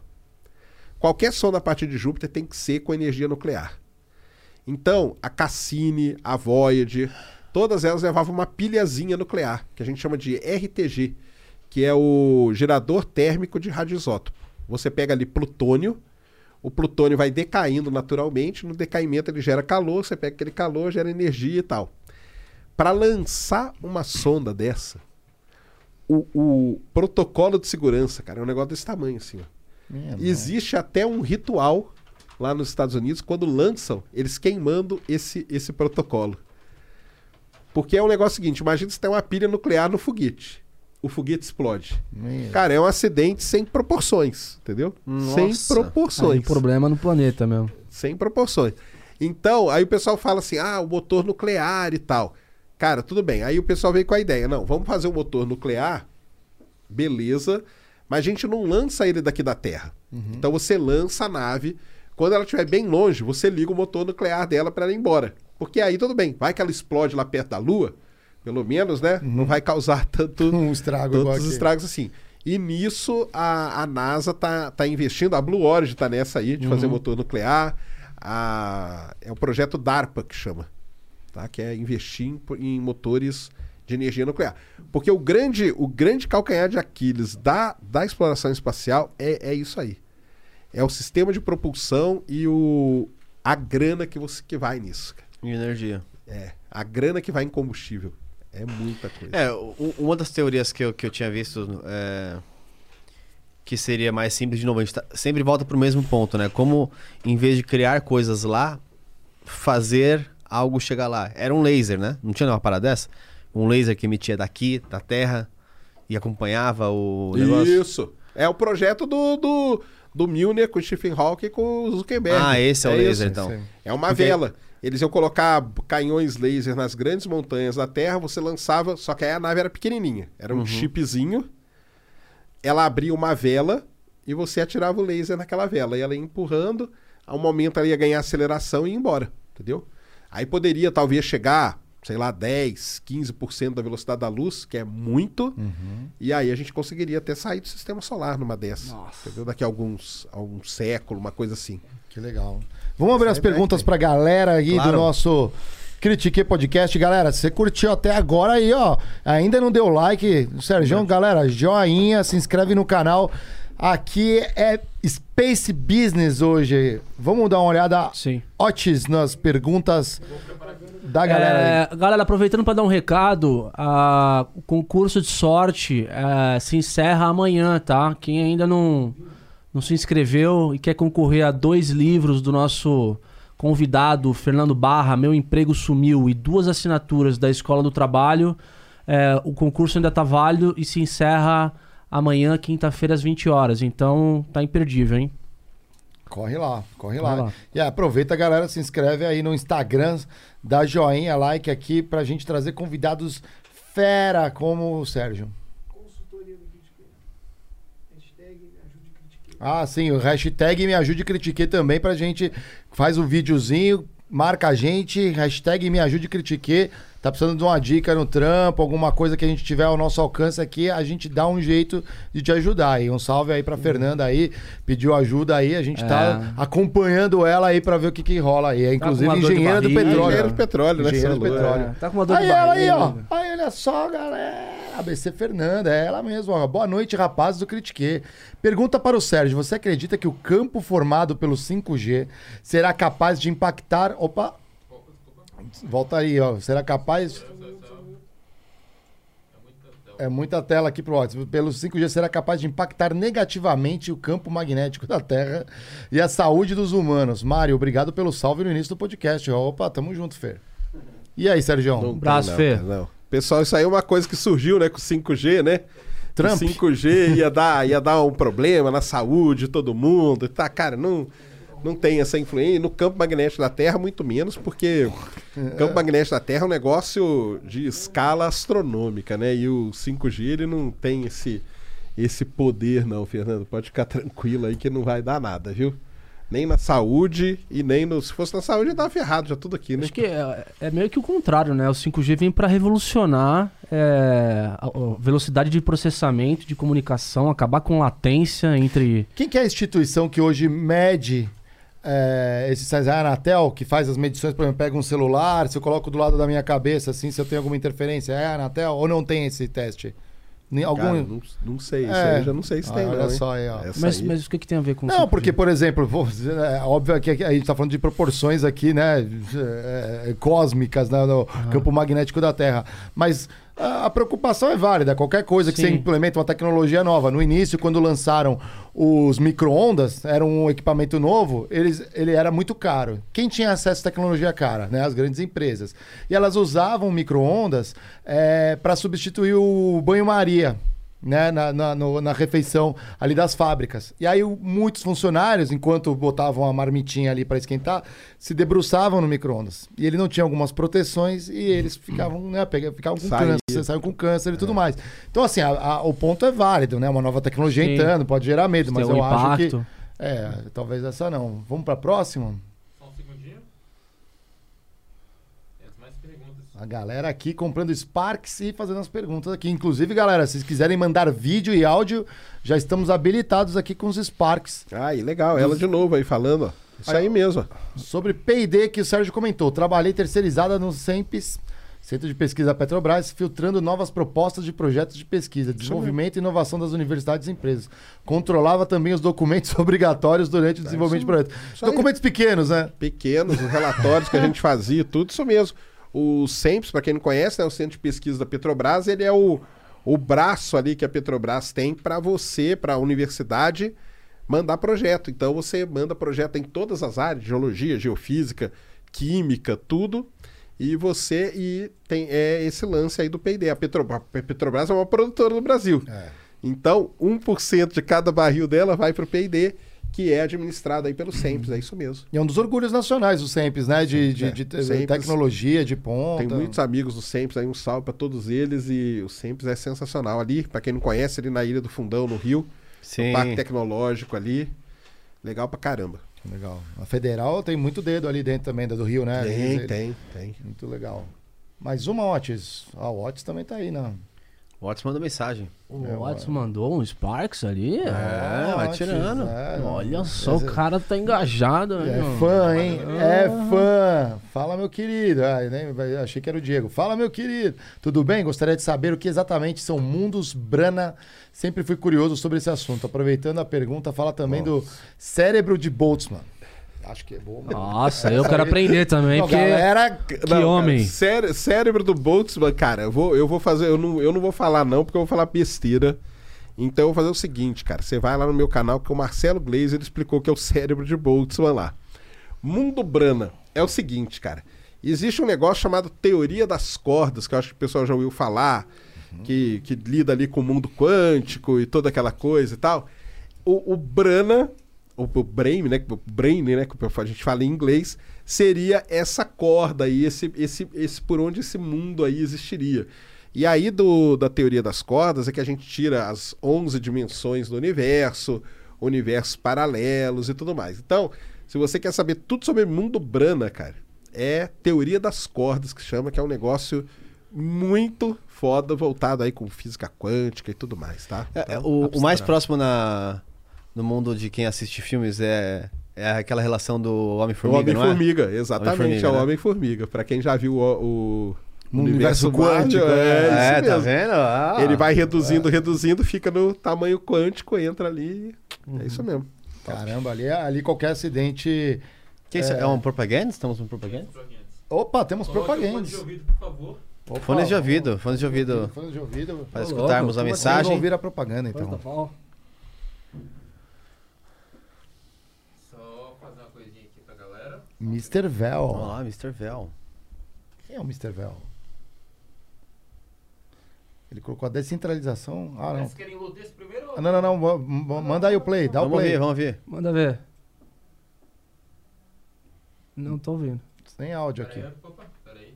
Otis Produções, calma aí. Otis Produções, tudo bem? Essa é novidade, hein, galera que tá no Critique. Esse é primeira propaganda. Já vão antecipando, vai ter alguma coisa na descrição pra você ver ali, ó. Então já vai se preparando pra ler o que ele tá falando ali. Só um segundinho, galera. Enquanto isso eu posso ir lendo aqui, ó. Descentralização é o futuro, ele colocou. Canal Mr. Vel e aprender como você faz para ganhar nossa cripto de graça. Sim, temos uma fraternidade de entusiastas de criptomoedas que ganham dinheiro juntos e se ajudam. E essa cripto é o meio de circulação. Entre lá e ganhe, hein? Ó, legal, volta. Fala pessoal da Space Today, aqui que vos diz é Mr. Vel. Eu gostaria de estar convidando todo mundo para entrar no meu canal Mr. Vel e aprender como você faz para ganhar nossa cripto de graça. Sim, temos uma fraternidade de entusiastas de criptomoedas que ganham dinheiro juntos e se ajudam. E essa cripto é o meio de circulação. Entre lá e ganhe, hein? Legal. Olá. Descentralização, o futuro e as criptos... O futuro do dinheiro e das finanças. Entre no YouTube, Mr. Vel, ganhe suas criptos e entre na nossa comunidade. É isso aí. Eu acho legal, assim, ó, deixa ser grátis, então, aqui, pra gente estar dando o espaço aqui, né? Então, chequem, obviamente, sempre... Mas sendo de graça, eu acho que, cara, criptos de fato é uma coisa interessante.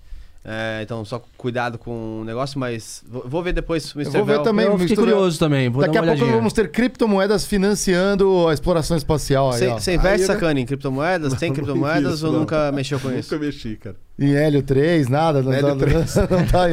Não construí meu reator, não, nem em casa, né?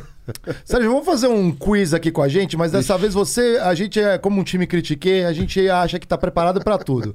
Mas assim, vão ser 3 perguntas de nível, você só vai aumentando o nível de perguntas espaciais, física, o que você mandar, mas começa com uma fácil e vai pra uma terceira difícil, a gente vai tentar se resolver aqui. Diegão, Damassa, Geiger, sabe tudo. Interessantíssimo. De espaço, eu vou tentar me garantir, mas não sei. Do espaço? O que você quiser. Vamos lá. Vamos começar com uma fácil, hein? Qual o nome da primeira mulher aí pro espaço? Pronto, aí. Essa é fácil? Marta. Não, eu não lembro. Pode falar só o primeiro nome. Eu acho que eu arriscaria... Então vamos lá, de qual país que ela é? Americana. Não? Ela é russa. Ela é russa? Eu acho que é americana. Acho que ela é russa. Na verdade é soviética, né? É soviética. Valentina Zhutinova. Valentina. A primeira mulher aí, o espaço. Sharapova? Tcheca. Smilinov. Era tcheca. Eu não sei. Boa, já erramos. Critiquei. Mas essa foi fácil. Essa foi fácil, mas eu acho que eu acerto a difícil. Então. Não, mas aí só pra falar, isso aí legal. Foi... Pô, a União Soviética, cara, ela ganhava de tudo dos Estados Unidos até o dia que os Estados Unidos pisou na Lua. Foi o primeiro homem, o primeiro ser vivo, né? A Laika, o primeiro satélite, o primeiro homem, a primeira mulher e o Lenov lá, o primeiro cara a sair de uma nave espacial. Tudo ia bem, até o dia que o Sergei Korolev, que era o chefão russo lá, acabou, ele morreu e tudo mais, e o programa russo aí perdeu a identidade, tudo, e aí os Estados Unidos passou. Óbvio que os Estados Unidos vinha ali na cola fazendo tudo, tá? Sim. Mas isso aí é legal. Então tá, isso aí, vamos ver aqui. Gostei. Aprendi mais uma, Valentina. Aula gratuita aí, galera. Vocês sabem que no centro da Via Láctea tem um buraco negro, né? Supermassivo. Qual é a massa dele, aproximadamente? Nossa. É em X vezes a massa do Sol. Que a gente X vezes a massa do Sol. É. 1.500, eu não sei. Não, é muito mais que 1.500. Eu acho que é supermassivo, hein? É supermassivo. Eu acho que... Eu vou chutar uns 100 bilhões de vezes a massa do Sol. Eu diria... 2 elevado a 32 vezes então, já a massa do Sol. Eu diria 100 mil vezes. Todo mundo errou. Todo mundo errou. É muito mais que isso. Não, cara, ele tem 4 milhões de vezes a massa do Sol. 4 milhões de vezes a massa do Sol. 4 milhões de vezes a massa do Sol. Mas é um buraco negro supermassivo. Eu cheguei mais perto. Buraco, chegou, né? Tem estrelas maiores, né? Então, tem buracos negros. Não sei. Isso é buraco negro. Acho que tem estrelas maiores que esse quase 4 milhões de vezes vai o. É a massa. A massa. A massa, a massa não tem. Porque é o seguinte, buraco negro a gente tem ele do tamanho da massa estelar, que a gente fala, tem 20, 50 vezes. Tem os de massa intermediária, que é o que você falou, 100 mil vezes a massa do Sol é massa intermediária. E os supermassivos, que são esses aí dos milhões e bilhões de vezes a massa do Sol. Fica onde exatamente? Entre quais planetas? Sagitário, ele fica na constelação de Sagitário. Facinho de achar o buraco negro, cara. Você olha a constelação do Escorpião no céu, que ela é muito fácil de ver. O rabo do Escorpião, ele dá quase no centro da Via Láctea. Então, o buraco negro está por ali na pontinha do rabo da constelação de Escorpião. Fica a 26 mil anos-luz de distância da Terra. Uau! Não tem problema, não vamos ser sugados tem gente que por ele. Mas ele está lá, a gente está aqui, está tudo certo. Aí, falando em buraco negro, teve uma... Acho que detectaram a primeira sinal de luz que a gente recebeu, porque passou... Isso aí foi legal pra caramba, semana passada, né, cara? Provando aí que o Einstein tava certo de novo, né? É verdade. Provando que porque o buraco negro acontece, ele distorce o espaço-tempo, tudo, né? Tanto que se você jogar a luz, né, a luz passa, dá aquela distorcida ao redor dele. E esse buraco negro, ele distorceu tanto que o buraco negro, em volta dele, tem um disco de matéria que fica superaquecida e emite radiação. Ele mesmo não emite, mas esse disco emite. Só que ele distorceu tanto que a gente conseguiu ver o reflexo dessa radiação atrás dele. Entendeu? Fantástico. Então o cara viu, ele viu um pico aqui, falou, opa, essa aqui é a do disco. E aí ele viu um negocinho pequenininho. Só que ele viu que o comportamento era igual. Matemática é um negócio foda, né, cara? Ele viu que o padrão era igual, só que era menorzinho. Aí ele falou, pô, isso aqui é um negócio que tá vindo de trás, que tá refletindo atrás do buraco negro. Então a gente viu atrás do buraco negro, um negócio sensacional. Que legal. E o Einstein mostrou isso em 1915, cara.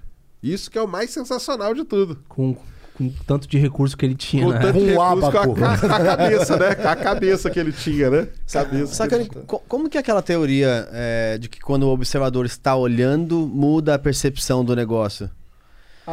De Einstein? Da relatividade? Eu não sei, eu não sabia dizer agora, mas eu lembro que eu vi um experimento que era tipo como se fosse uma câmera que jogava a luz numa parede. E ela sempre jogava no mesmo ponto. E aí eles foram fazer experimentos de observação em relação àquela luz. Quando eles não estavam observando, o comportamento da luz era outra coisa. Então é como se eu pudesse mandar através de... não sei se é de cordas ou se é de rádio, assim... Eu vou ver depois isso aí, vou compartilhar com você. Eu acho que isso aí tá na mesma... Não. Eu tenho que confessar a experiência que eu tive com... Primeira vez que eu vi um céu estrelado na vida, eu sou de Santos, né? Cidade super iluminada, eu não conseguia ver à noite um céu estrelado, né? Até que eu fui pro interior e acampei com amigos lá em Botucatu, cara, na cuesta mesmo, e eu olhei pra cima, aquelas manchas azuis assim... que eu nunca tinha visto, cara, já era adolescente já, um céu estrelado que nem aquele eu nunca tinha visto. E aí depois um amigo meu falou assim, cara, tá vendo esse tanto de estrela que tem aqui? Pode ser que seja tudo mentira, cara. Assim, alguém com um farolzinho, né? Eu falei, como assim, cara? Parece que a gente tá... a gente vive numa mentira? Não, não é isso, é que todas essas estrelas que você tá vendo...